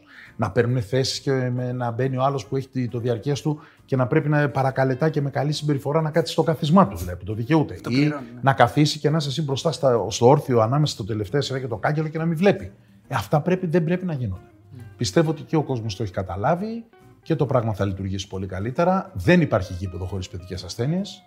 Μην ξεχνάτε ότι τότε να με έφαγε συνολικά κάμια διετία από τότε. Πρώτα με καθυστέρηση παράδοση του έργου και μετά διορθώνοντας εν λειτουργία ένα σώρο προβλήματα που προκύψαν. Και εμείς πιστεύω ότι η- η- το βασικό είναι η διάθεση με Ελισανίδη, το γήπεδο να είναι άκρος ασφαλές και να προσφέρει πραγματικά διασκέδαση σε αυτούς που θα το επισκέπτονται. Ένα βασικό που ε, δεν πρέπει να ξεχάσουμε σε αυτό το κομμάτι είναι ότι ε, ο κόσμος έχει ανταποκριθεί πάρα πολύ, για να μην λέμε μόνο τα αρνητικά, και στις εκκλήσεις που έγιναν. Δηλαδή θα είδατε ότι με τον Ατρόμητο που έγινε η έκκληση, εντάξει παιδιά, κάνατε την τεράστια γιορτή με τον Ιωνικό, ήταν τα αθλητικά θηρανίξια του γηπέδου. Το γιορτάσατε, το κάνατε, το είδε που λέγαμε, θυμάστε την Τούμπα μια χρονιά που μας βλέπαν από το δορυφόρο; Ναι. Αυτό. Σωστό. Όπα, φτάνει. Μέχρι εδώ. Και με τον Ωραίο, Πάοκ ήταν ντέρμπι πολύ λιγότερα. Δηλαδή πολύ λίγα καπνό. πολύ λίγα. Πολύ λίγα. Σε γκολ. Ναι, ναι, Ναι, ναι. Και πολύ λίγα. Πολύ, δύο, τρία, τέσσερα. Όχι αυτή η κάπνα που, που επίσης είναι πόδινη για κάποιους που μπορεί να έχουν ήπια αναπνευστικά προβλήματα. Έρχεται ο καπνός και ο άλλος μπουκώνει. Ε, νομίζω ότι θα πάμε καλύτερα. Επειδή εντός εισαγωγικών ε, α, κάποιοι που δεν καταλαβαίνουν πάντα θα υπάρχουν. Η ΠαΕ τώρα ποι- τι είναι, ποιο είναι το επόμενο βήμα, δηλαδή τι, τι θα προσπαθήσει να κάνει, γιατί πάντα θα υπάρχει κάποιος που δεν καταλαβαίνει τι γίνεται. Στο ίδιο μοτίβο. Να. Κλείνοντας όσο καλύτερα γίνεται τους χώρους ε, από όπου θα μπορούσε να είναι όχι εύκολη, πάρα πολύ δύσκολη είναι, αλλά θα μπορούσε να υπάρχει, να το πούμε έτσι, με παράνομο τρόπο είσοδο στο γήπεδο, προσπαθώντας να τους ασφαλίσει όσο το δυνατόν καλύτερα γίνεται, σε πλήρη συνεργασία με την ομάδα security και με τους ανθρώπους που δουλεύουν στα τουρνικέ, στις εισόδους κτλ. Με τους προελέγχους που γίνονται λίγα μέτρα πριν από τις θύρες κτλ. Κάπως δηλαδή να δημιουργήσεις. Παιδιά, τώρα μιλάμε για ένα γήπεδο που οπουδήποτε αλλού στην Ευρώπη θα ήταν. Δεν θα, πρώτα απ' όλα έγινε τόση κουβέντα για το να, α, που δεν δινόταν στην αρχαία αδειοδότηση. Να. Ε, τώρα σκεφτείτε ότι η ΑΕΚ που δεν έπαιρνε εκείνη την περίοδο αδειοδότηση έπαιζε στη Ριζούπολη. Ε, έτσι το έχουμε κάνει το λίγο ποδόσφαιρο. Δεν θέλω να πω τίποτα στον συμπαθέστατο καθόλου Απόλλωνα και το ιστορικό γηπεδό του, αλλά δεν συγκρίνονται τώρα. Δηλαδή να, να είναι μία αδειοδοτημένη Φιλαδέλφια και στα λίγα μέτρα παραπέρα να είναι αδειοδοτημένη η Ριζούπολη. Και τη φέρνω ως παράδειγμα γιατί και εκεί έπαιξε η ΑΕΚ. Και άλλα γήπεδα πολλά. Δεν έπαιζε εθνική. Και άλλα γήπεδα πολλά. Και να μην παίρνει η ΑΕΚ άδεια. Δηλαδή, αν ήμουν ο Μελισανίδης, θα κάνει χαρακτήρι. Να μου λένε δεν παίρνει άδεια το γήπεδό σου και να παίρνουν αυτά που παίρνουν στην Αλθεθνική. Αλλά είμαστε Ελλάδα. Έβλεπα παιχνίδια Champions League που το κοινό από το γρασίδι το χωρίζει διαφημιστική πινακίδα. Εδώ λέει πρέπει να έχει τάδε ύψος ή αν δεν είναι το ύψος επαρκέ, πιο ψηλό το κάγκελο ή Faberglass ή τάφρο. Ναι, γιατί είμαστε λίγο πιο θερμό εμείς. Δηλαδή, ε, για να έχεις απόσταση να είναι διασφαλισμένη. Εντάξει, αν παίζουμε μπάλα για να σκεφτόμαστε πότε θα μας δοθεί ευκαιρία να απειληθεί η σωματική ακαιρεότητα των παιχτών, να το κλείσουμε. Να πάμε να παίζουμε handball. Και, και επειδή Που είναι και είπαμε. καλή άκρη. Ε, με ένα ναι ή με ένα όχι, με ό,τι θες. Ο, Λου- ο Λουτσέσκο πιστεύεις ότι μπήκε να προκαλέσει; Ο Λουτσέσκου νομίζω ότι μπήκε όχι τόσο πολύ για να προκαλέσει τον κόσμο, όσο για να προκαλέσει τη συνθήκη αυτή που προκάλεσε και να αποφορτίσει την ομάδα του από όλο το άγχος μιας καυτής έδρας που την είχαν ξαναδεί σε προηγούμενα παιχνίδια, ξέραν τι, τι τους περιμένει από ατμόσφαιρα, ξέρει το προη- τα προηγούμενα που έχει με τον κόσμο της ΑΕΚ που δεν τους συγχωρεί το ότι βγαίνει συνέχεια και μιλάει για εκλεμμένα πρωταθλήματα κτλ. Ήθελε να, να, να, να σπάσει ας πούμε, το σπυρί της πίεσης στους παίκτες, να το πάρει όλο πάνω του. Ε, τώρα όμως αυτά τα ηρωικά του 2022 θέματα είναι. Δηλαδή, ρε Λουτσέσκου, μπες, θα ακούσει κάποια μπινελίγια που τα ακούν όλοι όσοι έχουν έρθει σε μια διένεξη με τους αντίπαλους οπαδούς στην Ελλάδα. Δυστυχώς, δεν τελειώνουν ποτέ. Στην Αγγλία απλά ακούγεται ένα ου ή σφυρίζουν σε ένα παίχτη που έχει πέσει για να κάνει θέατρο για πέναλτι, ας πούμε. Και όπου τα κουβάει την μπάλα, κάνουν ου. Αυτό. Οι Ισπανοί κουνάνε άσπρα μαντιλάκια. Εδώ δεν είμαστε τόσο πολιτισμένοι, θα ακούσεις κάποια τέτοια. OK, okay, ας ακούσεις αυτά. Πρέπει να κοιτάξεις να μεγιστοποιήσεις αυτά που θα ακούσεις, θεωρώντας ότι προστατεύεις την ομάδα. Δεν νομίζω ότι θα βρει κανένας παίκτη του ΠΑΟΚ. Και δεν πέτυχε κιόλας αυτό που έκανε. Δεν Ε, έχει πολύ καλός σε πάω. Εξόργησε, πέρα από αυτό, εξόργησε και τον κόσμο. Εξόργησε πολύ, δηλαδή εγώ φοβήθηκα κάποια στιγμή. Ε, Μπράβο που δεν παρασύρθηκα. Μάλιστα. Μπράβο, δηλαδή πρα- πραγματικά ξέρεις, θα μου πεις, Μα είναι για μπράβο. Δεν είναι για μπράβο. Στην Ελλάδα λες μπράβο. Γιατί έχουμε μάθει η κερκίδα να τρελαίνεται όταν προκαλείται από τον αγωνιστικό χώρο. Το σύνηθες που έχουμε μάθει να το καταπίνουμε, αν και δεν θα έπρεπε, είναι το ανάποδο. Να. Να προκαλεί δηλαδή η κερκίδα, να βρίζει και να προκαλεί παίκτες προπονητές. Άθλιο για μένα και αυτό. Πρέπει να το περιορίσουμε όσο περνάει ο καιρός, όλο και περισσότερο. Αλλά αυτό τώρα θεωρείται και ανίκιο. Δεν το λέμε πάντα. Όταν κάποιος μέσα από το γήπεδο προκαλεί την κερκίδα. Θα έπρεπε να, ελε- να πρέπει να ελέγχει Ε. περισσότερο τα συναισθήματά του. Ο φίλος ο Ντεμίνιο λέει, μάλλον του Ντέμιο, παδός, ο παδός, ο φίλος, ο ναι, λάτρης, λείπει η φωνή του και η άποψή του πάνω, πάνω στο ποδόσφαιρο όσο και να μας χαροποιεί η παρουσία του στην ομάδα μας. Έστω ένα podcast, ρε Γιάννη, λέει. Καλή ιδέα. Ναι, να το δούμε. Ο φίλος ο Πάοκ ε, εδώ στο Instagram λέει πώς νιώθει που έχει την πιο νανουριστική φωνή στην ελληνική τηλεόραση. Το έχω ξαναπεί αυτό; Όχι. Τι, ότι είμαι ήρεμος, δηλαδή; Ναι, ναι. Ρε, παιδιά, να σας πω κάτι. Εντάξει, ε, ε, εγώ το έλεγα και ακόμα και του μεγάλου Μανώλη Μαυρομάτη που ήταν άλλη σχολή. Ναι. Δεν έχουμε μεγαλώσει έτσι. Δεν είναι έτσι η σχολή μας. Τώρα τους ακούω. Πρώτα απ' όλα, θα σου πω κάτι. Δεν θέλω να κατηγορήσω συνάδελφου. Γι' αυτό το πω γενικά. Δεν λέω ποιοι, ποιος. Θα πω εγώ, είσαι τη σχολή Θαναϊλάκη ή της. Ρε, ποια σχολή Θαναϊλάκη; Όχι, εννοώ που να Ο φωνάζεις. Θαναϊλάκης έχει ουρλιάξει στο γήπεδο. Ο Τούντορ! Δεν μπορεί να είσαι στο booth να περιγράφεις από το μονιτοράκι να μπαίνει γκολ. Γκολ! Και- Γκολ! Τι είναι αυτά, ρε; Έτσι έχουμε μεγάλη. Δηλαδή, από πού μας βγήκε ξαφνικά ότι είμαστε Βραζιλιά. Α, εννοείς άμα είσαι στο γήπεδο πάει και έρχεται γιατί παίρνεις όλη την Πετάει. ένταση. Ναι. Στο γήπεδο έχεις κι άλλα. Ξαφνικά το έχω πει και σε πολλούς. Λένε γιατί φωνάζετε πολύ στα γκολ των γηπεδούχων. Ναι. Γιατί το feedback που έχω εγώ στα ακουστικά μου, όταν φωνάζει η κερκίδα των γηπεδούχων, δεν με ακούω. Ναι. Ξελαριγιάζομαι για να ακούω στην επιστροφή τι λέω. Ενώ όταν σκοράρει ο φιλοξενούμενος που είναι εκκλησία, λέω τον γκολ του. τάδε, ε, ε. Έτσι λοιπόν έχω σπικάρει κάτι αλής του μνήμης τριάμβου τη ΣΑΕΚ που δεν ρούλιαζε στα γκολ της ΣΑΕΚ. 0-4 στο κύπελο με τον Μπάουκ, ας πούμε, επί Ήβιτς. Και με βρίζανε. Μετά μου λένε Α, δεν χαιρόσουν στα γκολ της ΑΕΚ. Ρε παιδιά, λέω εκκλησία, ακουγόμουν. Φτάνει. Έλεγα γκολ η ΑΕΚ και ακουγόταν. Μια χαρά. Στον γκολ του Πάουκ, έλεγα γκολ ο Πάουκ. Γιατί από κάτω γίνεται κόλαση. Μια γνώμη για Σίδερο Πρίντεζη που είναι έτσι, έτσι γλαφυρός. Φίλος μου, αδερφός μου. Ναι. Αδερφός μου. Ναι, αλλά έχει, έχει αυτό το. Εντάξει, έχει οθετήσει αυτό. ναι. Ε, δεν έχω καταλάβει πώς έχει καταφέρει να βγάλει ας πούμε, και ένα τέταρτο μετάδοση χωρίς ρήμα. Είναι τρομερό αυτό. Χωρίς ρήμα. Ρήμα. Αλήθεια. Α, που λέει μόνο τις λέξεις. Δεν υπάρχει ρήμα. ναι, η πρώτη χωρίς ρήμα. Ε, φοβερό. Σχολή πρίντεση, καινούργια. Ο φίλος ο Γιάννης λέει: Αν σταματήσει ο Μιτσάρας από γαλάτσι να κάνει προβλέψεις στο Sport FM, υπάρχει περίπτωση να πάρουμε το πρωτάθλημα. Τον κόβει κανένας τώρα που δεν είμαι εγώ στο Sport FM. Ερώτηση δική μου. Να μου απαντήσουν οι φίλοι που στέλνουν ερωτήματα. Κόφτε το Μιτσάρα. Λοιπόν, ε, είναι μία δήλωση, δεν είναι ερώτηση. Εξαιρετικός δημοσιογράφος, αν και δηλωμένος αεξή στην εκπομπή του πάντα αντικειμενικός, λέει ο Σπύρος, και διαβάζω και την ερώτηση. Λαϊκή επανάσταση με το Κουκουέ ή πρωτάθλημα Champions League και κύπελο με την ΑΕΚ; Λαϊκή επανάσταση να ζήσουμε όλοι καλύτερα για εκατοντάδες χρόνια. Εκεί θα παίρνουμε και πρωταθλήματα και τέτοια κλπ. Δικό μας ήταν το καθεστώς. Έτσι. και θα είναι και δικό μας το καθεστώς όπως λέτε, αλλά δεν ξέρω. Γιατί εγώ θα ηγηθώ τη Λαϊκή Επανάσταση, αυτό ρωτάει. Αν ηγηθώ εγώ, φίλε, θα παίρνει η ΑΕΚ μετά πρωτάθλημα 10 χρόνια. Πλάκα κάνω. Ο φίλος ο Νάμποκ ε, λέει: Αν είχες μια χρονομηχανή με τρεις θέσεις, ποιους παίκτες από το παρελθόν της ΑΕΚ θα έφερνες στη φετινή; Τρομερή ερώτηση. Στη φετινή, ε. Κοίταξε, δεν θα το πω στη φετινή, θα πω ποιους αγαπάω εγώ για να φέρνα. Γιατί αν το πω, αν πω στη φετινή, θα νομίζει κανείς, ας πούμε, ότι δεν θέλω τον αραούχο και θα πω το μαύρο. Ε, όχι, το μαύρο θα έφερνα ένα. Τώρα, ξέρεις, μπορεί να είναι και υποκειμενικό γιατί ο καθένας λέει συνήθως αυτούς με τους οποίους μεγάλωσε. Εγώ λοιπόν θα έφερνα το μανολά, το μαύρο, Μία απαραίτητη διευκρίνηση ότι δεν εννοείς το Ε, Μανολά καλά. που το τελευταίο. Είναι στο... Όχι τον Κώστα. Ναι. Στελάρα. δεν- δεν υπάρχει. Ο Μανολάς για τους αεξίδε είναι ένας μόνο. Για μένα ήταν μια απαραίτητη, αλλά μπορεί να είναι απαραίτητη για άλλου. Μα δεν ήταν τώρα τον Κώστα πρώτα απ' όλα τον αδική καν να το συγκρίνει σαν αεξίδε, γιατί στην ΑΕΚ έπαιζε 19 χρονών και για ελάχιστο. Ο Στέλιος είναι όλη η ιστορία των έτσι δικών μου ακριβώς. χρόνων. Εγώ με αυτούς μεγάλωσα, ας πούμε.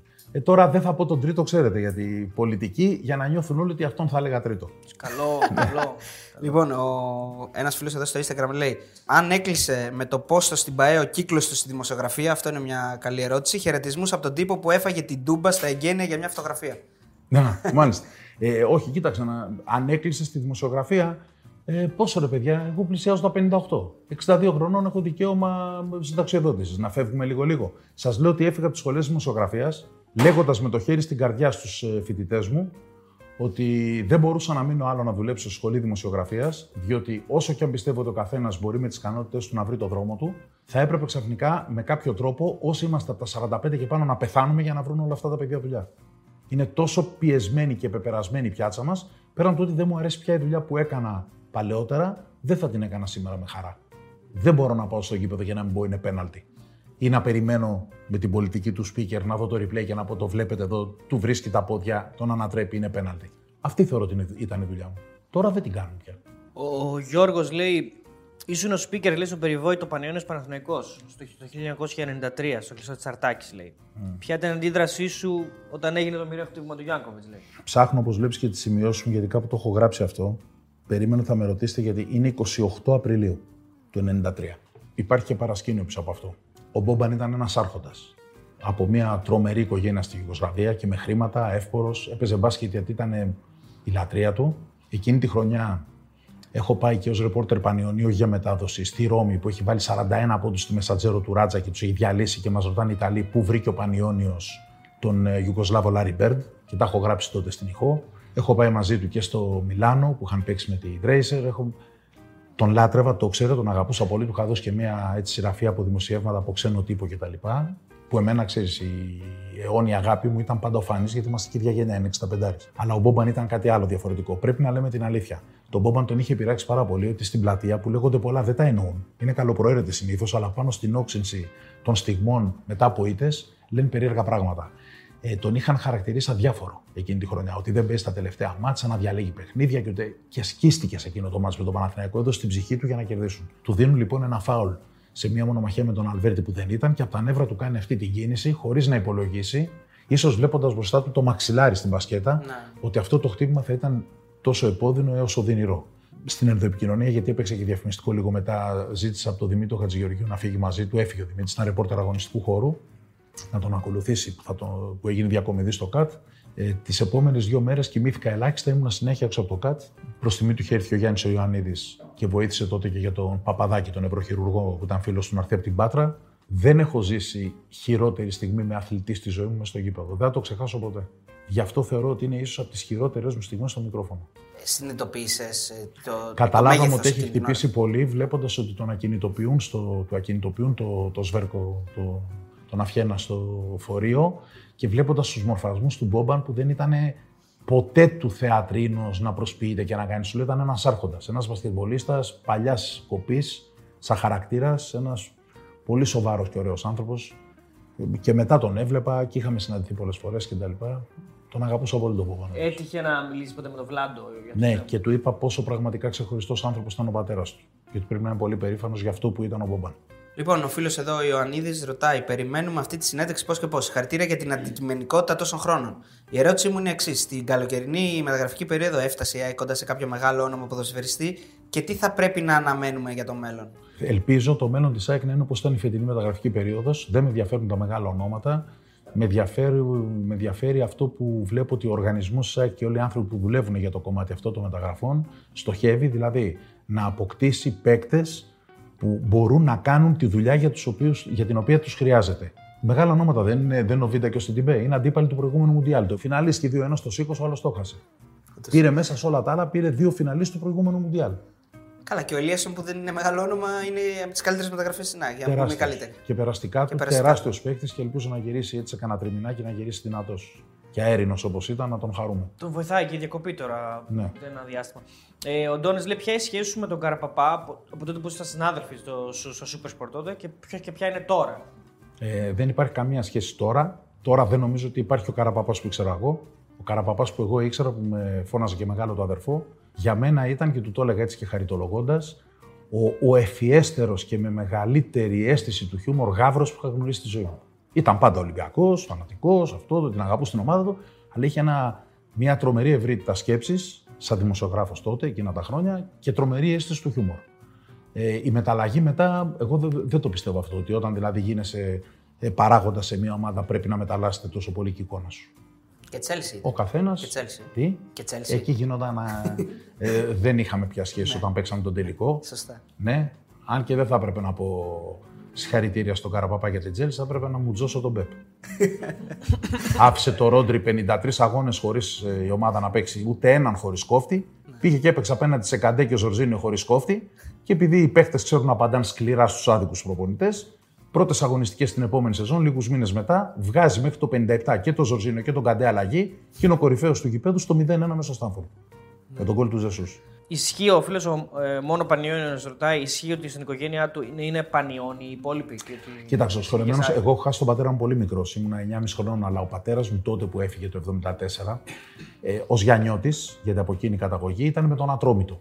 Την κεντροαριστερή ομάδα των Ιωαννίνων. Ενώθηκε με τον Αβέροφ και έκαναν τον Μπαζιάννενα. Ερχόμενος στην Αθήνα, μου έλεγε ότι παρακολουθεί και του αρέσει ο Πανιόνιος γιατί θεωρούσε τότε ότι ήταν η πιο καθαρή ομάδα στο ελληνικό ποδόσφαιρο. Ε, εγώ όμως μεγάλωσα σε ένα μπαλκόνι που όποτε άναβαν οι προβολή στη Φιλαδέλφια, τους έβλεπα. Τώρα θα μου πεις αν είχε ο Απόλογα προβολής, θα είχα γίνει Απόλογα δυστυχώς. Ευτυχώς τη γλίτωσα και έγινα ΑΕΚ γιατί με τον Απόλογα θα χαιρόμουν λιγότερο και από τη City, όπως καταλαβαίνετε τόσα χρόνια. Και δεν θα έχεις και προοπτική. Όχι, ένας φίλος Αργύρι τώρα αυτό δεν ξέρω αν κολλάει. Λέει ίσως ότι από Άρης που ήταν, πώς έγινε ΑΕΚ; Άρης, όχι. Μήπως Ε, για το επειδή- μπάσκετ, μάλλον. Ναι, ήταν φίλοι μου πολύ, στο, ήμουν πολύ φίλος και με τον Νίκο τον Γκάλη, με τον Ιωαννίδη. Ε, είχα πολύ καλές σχέσεις με, το, με τα παιδιά του Άρη λόγω του ρεπορτάζ τότε, τον μπάσκετ κλπ. Ε, ο Χριστόφορος 21 λέει είναι τιμή για αυτό να είναι εκπρόσωπος τύπου στην ΑΕΚ στην ομάδα της καρδιάς του. Είναι το μεγαλύτερο αξίωμα για ένα δημοσιογράφο αυτό. Ε, ε, εγώ δεν θα μιλήσω για αξιώματα, δεν θέλω ποτέ αξιώματα. Για- ε, Και για, δεν είμαι και διευθυντής εδώ, σύμβουλος είμαι. Ε, νομίζω ότι είναι τιμή Δεν μιλάω με βάση το συνέστημα. Με βάση το συνέστημα αισθάνομαι πάρα πολύ ωραία που μπορώ να προσφέρω έστω και ένα κόκο άμμου στην ΑΕΚ. Αλλά από εκεί και πέρα νομίζω ότι είναι τιμή για κάθε επαγγελματία να δουλεύει οπουδήποτε με αξιοπρέπεια, προσπάθεια για προσφορά και όταν θα φύγει από εκεί που δουλεύει να μπορεί να πει ότι κάτι προσέφερα και οι άλλοι να τον αντιμετωπίζουν έτσι. Δηλαδή να μην φύγει και να αφήσει πίσω του παράπονα. Ε, από ποιο μέρος του γηπέδου προτιμάς να βλέπεις την αεκάρα στο νέο του γήπεδο, λέει ο φίλος ο Χρήστος. Διαρκεία έχω στη 38, αλλά δεν έχω πάει ακόμα. Δεν μπορώ να πάω. Μ' αρέσει πολύ γενικά στο επάνω διάζωμα παντού. Γύρω-γύρω όλο. Ναι. Είναι πολλοί που τους αρέσει το κάτω για να είναι κοντά, γιατί είναι όντως κοντά. Εμένα, επειδή ήμουν πιτσυρικά παιδί τη σκεπαστή, μια φορά μόνο είπα θα ανέβω επάνω. Και πήγα στην 8-10 επάνω. 10-12, ναι, 8-10-12 ήταν. Κάτω ήταν η 9-11 τόσο. Και ήταν καταπληκτικά, παιδιά. Μαγεύτηκα. Πρώτα απ' όλα γιατί δεν ήμουν όρθιος. Από κάτω ήμασταν όρθιοι συνέχεια στο πέταλο. Από πάνω καθόσουν. Καταλαβαίνεις και. Πιτσυρικά τώρα. Κάποια στιγμή δώσανε μαθητικά, φοιτητικά που δίναν τότε και επάνω. Και λέω θα πάω να δω ένα μάτσα πάνω.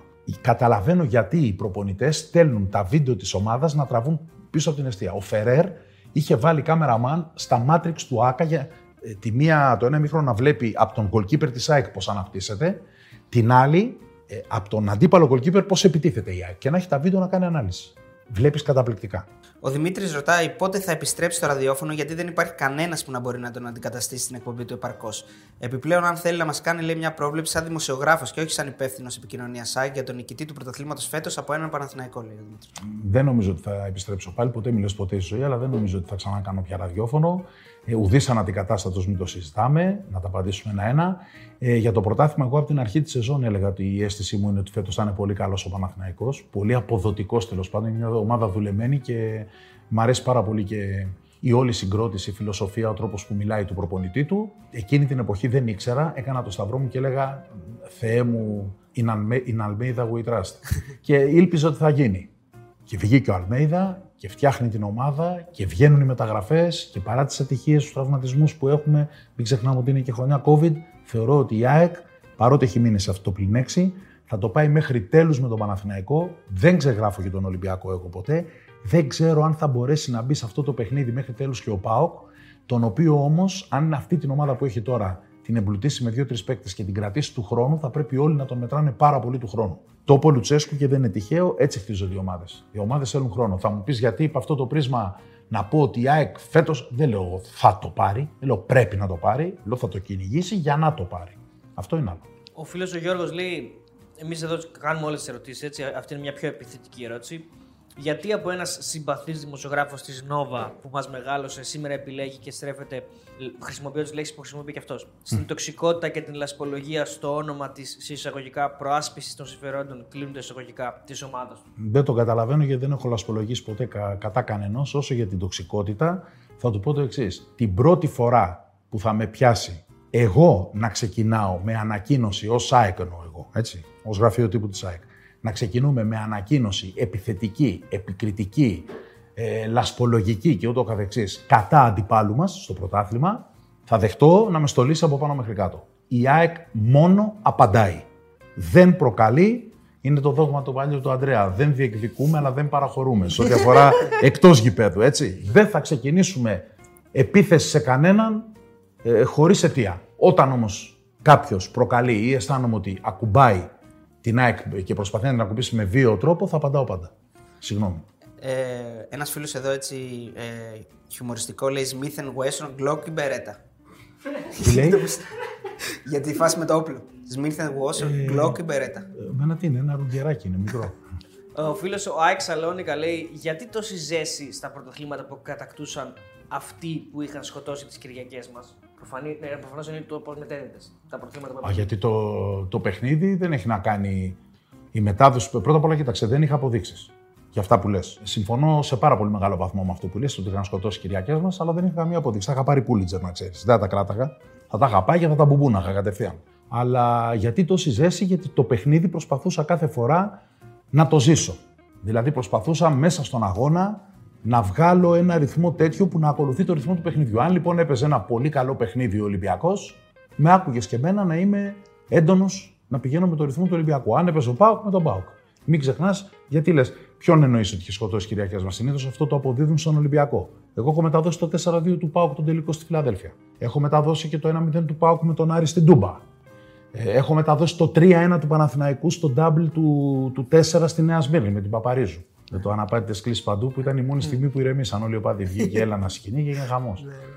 Λοιπόν, πλήστα όσο παιδιά. Έχω μεταδώσει το μπλοκάριο Βάντσικ το περίφημο, το 2-3 του κυπέλου που πιάνει το πέναλτι στο τέλος του Αλεξανδρή. Αλλά και το 1-4 του Ολυμπιακού. Ε, Κάθε φορά αυτό που έλεγε το μάτς, ρε φίλε. Να μου, να μου κάνεις σχόλιο γι' αυτό και να το δεχτώ, αν μου πεις ότι έδειχνα ένταση, ζέση και αγάπη σε αυτόν που σερνόταν. Και όχι σε αυτόν που έπαιζε. Εκεί είναι. Εκεί το δέχομαι αν το έχω κάνει αυτό λάθος. Sorry. Λοιπόν, πήγα στο Facebook, ο Τάσος ρωτάει, τελικά ο Παουτάσο ήξερε μπάλα ως Αργεντινός; Πες μου λίγο την ιστορία. Κοίταξε να δεις. Όταν τον είχε φέρει, μου λέγανε τότε στην αρχή δεν το ξέραμε. Έλεγα ρε παιδιά, δεν το ξέρω. Δεν έχω παρακολουθήσει πάω τάσο. Αλλά φέρνει ένα μπάκι άκα από την Αργεντινή. Ε, δεν θα ξέρει μπάλα. Ε, τι να πάθω. Εντάξει, γίνονται. Υπάρχει και δυστοκία υλικού. Θα σου πω ότι έχω δύο μήνες στη, στη μάντρα τέτοιο στο συνεργείο το αυτοκίνητο και ακόμα έχουμε δυστοκία υλικού, δεν φτιάχνεται. Την πάθαμε με τον Παουτάσο την άλλη. Επίσης, ο Ευστάθιος μου το είχε στείλει και PM και του είπα να το γράψει. Τι δουλειά θα έκανε αν δεν ήταν δημοσιογράφος; Αυτή που θα ήθελα να κάνω και ήμουνα και καλός τότε, για αυτούς που ξέρουν από Αθήνα να μην κάνω τώρα και διαφήμιση, είχα δουλέψει και στη Ράτκα, στη Χάριτος, για ένα εξαμηνάκι. Ήμουνα μπάρμαν. Α, Είχα πάει και στα μπαγκαλόου στη μακριά μου, μία ολόκληρη σεζόν και ήμουνα μπάρμαν. Μου άρεσε πάρα πολύ. Λάτρευα, αν τώρα μου πεις να φτιάξω, θα κάνω πειράματα από το μυαλό μου. Τότε ήξερα όλα τα βασικά κοκτέιλ και πειραματιζόμουν και σε. Ο φίλος ο Νίκος έχει, έχει στείλει αρκετά τα οποία είναι επιθετικά τα περισσότερα. Ε, αλλά έχω ε, απομονώσει μια Διάβασε το φράση. πιο επιθετικό απ' όλα. Α, ο- δεν έχω πρόβλημα. Ναι. Απλά είναι, πο- είναι αρκετά. Λέει, έχεις πει η καρδιά του πρωταθλητή και σου χτυπάνε αυτό για τον Ολυμπιακό, σε ένα Ολυμπιακό ΣΑΕΚ. αυτό είναι το πιο. Κοίταξε, είναι ένα, δεν είναι, έχει κι άλλα. είναι, ένα- αυτό είναι ένα παιχνίδι. Είναι το περίφημο ε, 4-1 του Ολυμπιακού Απ' την άλλη είναι η καρδιά του πρωταθλητή. Ο Ολυμπιακός δείχνει ομάδα μεστομένη. που έχει πει ο Μακαρίτσο Παδιακάκη στην έντευξη τύπου ότι αν μιλήσω σήμερα για τη διαιτησία θα με πείτε γραφικό, γιατί είχε τελειώσει 4-1. Η ΑΕΚ φωνάζει, και τότε δεν είχαμε τα VAR και αυτά, γιατί έχει προηγηθεί νωρίς 1-0 και υπάρχει μια φάση που έχουν φτιαρίσει τον Ντέμι και αντί να δώσει κόκκινη κάρτα και φάουλ υπέρ του Ντέμι, ο διαιτητής έχει ανακαλύψει με τον βοηθό έχουν σηκώσει ένα offside το οποίο δεν είδαμε ποτέ, δεν υπήρχε στο τηλεοπτικό πλάνο στην ευθεία. Ε, ο Ολυμπιακός ήταν, φαινόταν στην αρχή να είναι χάλια στα χέρια της ΑΕΚ. Σε αυτή τη φάση ο Ντέμις μάλιστα έχει προλάβει όταν τρώει τη γλωσσιά να πλασάρει και επειδή έχει βγει ο Ελευθερόπουλος η μπάλα πάει και στα δίχτυα που δεν το θυμάται κανείς. Είναι και γκολ αυτό. Το είχα πει εγώ στη μετάδοση που δεν μέτρησε. Και τελικά το παιχνίδι ανοίγει και γίνεται, πηγαίνει στο 1-4.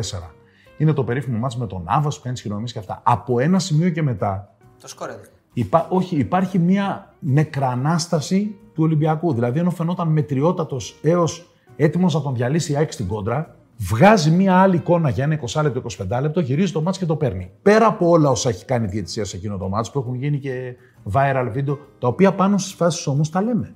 Λέμε εδώ ο Τσαγκαράκης δίνει. Εδώ αφήνει το παιχνίδι να συνεχιστεί που, δεν- που είναι φάουλ καθαρό στον Ντέμι. Το άλλο που είναι αυτό. Εδώ τον τραβάει από τη φανέλα αυτά. Από ένα σημείο και μετά λέω, ο Ολυμπιακός αυτό το διάστημα που παίζει ένα τέτοιο, ε, έχει βγάλει καλύτερη απόδοση, έχει βρει τα γκολ κτλ. Ε, δεν πρέπει ποτέ να υποτιμάσει την καρδιά του πρωταθλητή.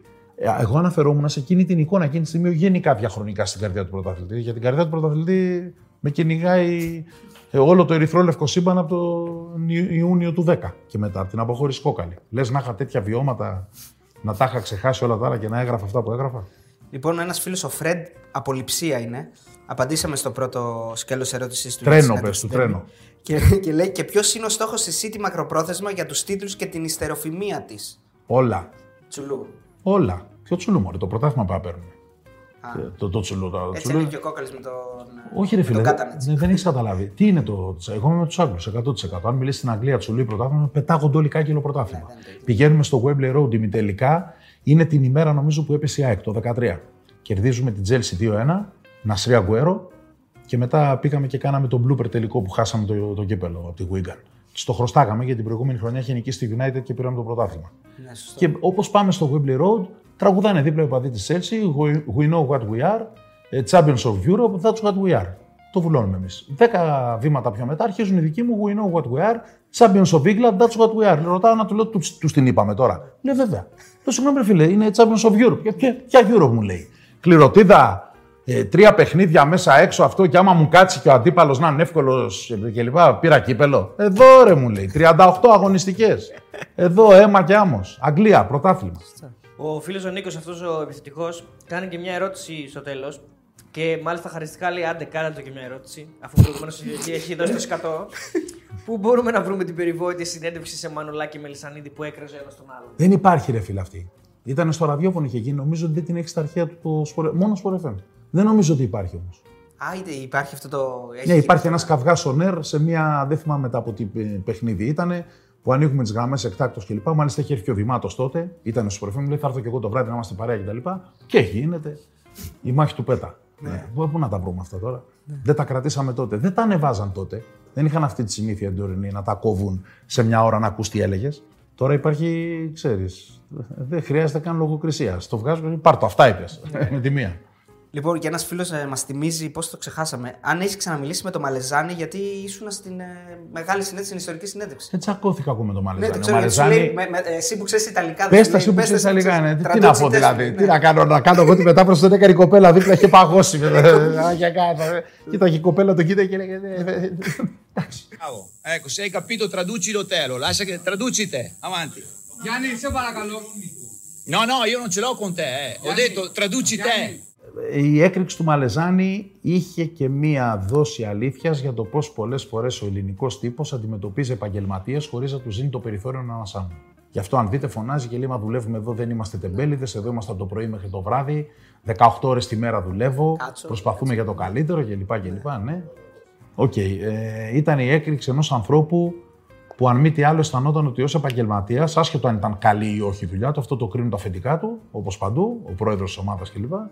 Αυτός αισθανόταν ότι δίνει την ψυχή του και τη δουλειά του. Τα καταθέτει στο γήπεδο και ότι δεν δεχόταν να τον λιδωρούν. Θεωρούσε ότι υπήρχε μια αντιμετώπιση στο ύφος των ερωτήσεων κτλ. Απαξιωτική έως ηρωνική. Έκανε λάθος. Η ερώτηση που προκάλεσε την έκρηξη ήταν του Σωτήρη του Κωνσταβάρα και δεν είχε καμία διάθεση ηρωνίας.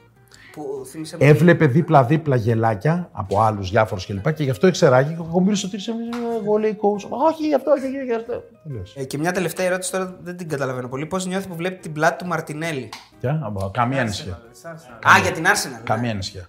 Α, οκ, ναι, ναι. Κοίταξε, δεν Νόμιζα ξέρω, αν θα... κάτι για ΑΕΚ, γιατί- δεν ξέρω αν θα πέσω μέσα στις προβλέψεις μου. Πέρυσι έπεσα και προς τιμή του Στρακόπουλο το λέει γιατί μου έλεγε ότι θα το πάρει Τσέλση. Και του έλεγα Χρήστος, στο ντέρμπι City Liverpool τον Απρίλιο είναι ο τίτλος όλος. Ε, Φέτος έχω πει από την αρχή ότι επειδή πιστεύω πάρα πολύ τον Τεν Χαγκ και τα πιτσιρίκια που έχει η United, ότι η United θα βελτιώνεται διαρκώς μέσα στη σεζόν και θα φτάσει να είναι δεύτερη. Ότι θα είναι Manchester Manchester το τίτλος. Εμείς πρώτη, δεύτερη. Αν η Arsenal μου βγάλει τόσο πολύ τα μάτια που συνεχίσει αυτό το ξέφρενο που κάνει και παραμείνει διεκδικήτρια στο τέλος, respect στον Αρτέτα στη δουλειά τους σε όλα. Αλλά επίσης χαίρομαι πάρα πολύ για τον Ζεσούς που εγώ τον πιστεύω πολύ. Τον άφησε ο Πεπ να φύγει, δεν χώραγε και Πήρε καλύτερα. Εντάξει, πήρε το, πήρε το χάλα και έχει σπάσει τα κοντερόλα. Αλλά εγώ θεωρώ ότι η City θα το πάρει με τουλάχιστον της τάξης των 6-8 βαθμών διαφορά από το δεύτερο. Και νομίζω ότι η United είναι ομάδα που μέσα από τη βελτίωσή της μπορεί να κάνει ντεμαράζ και να είναι δεύτερη από τη City. Αυτή είναι η πρόβλεψή μου.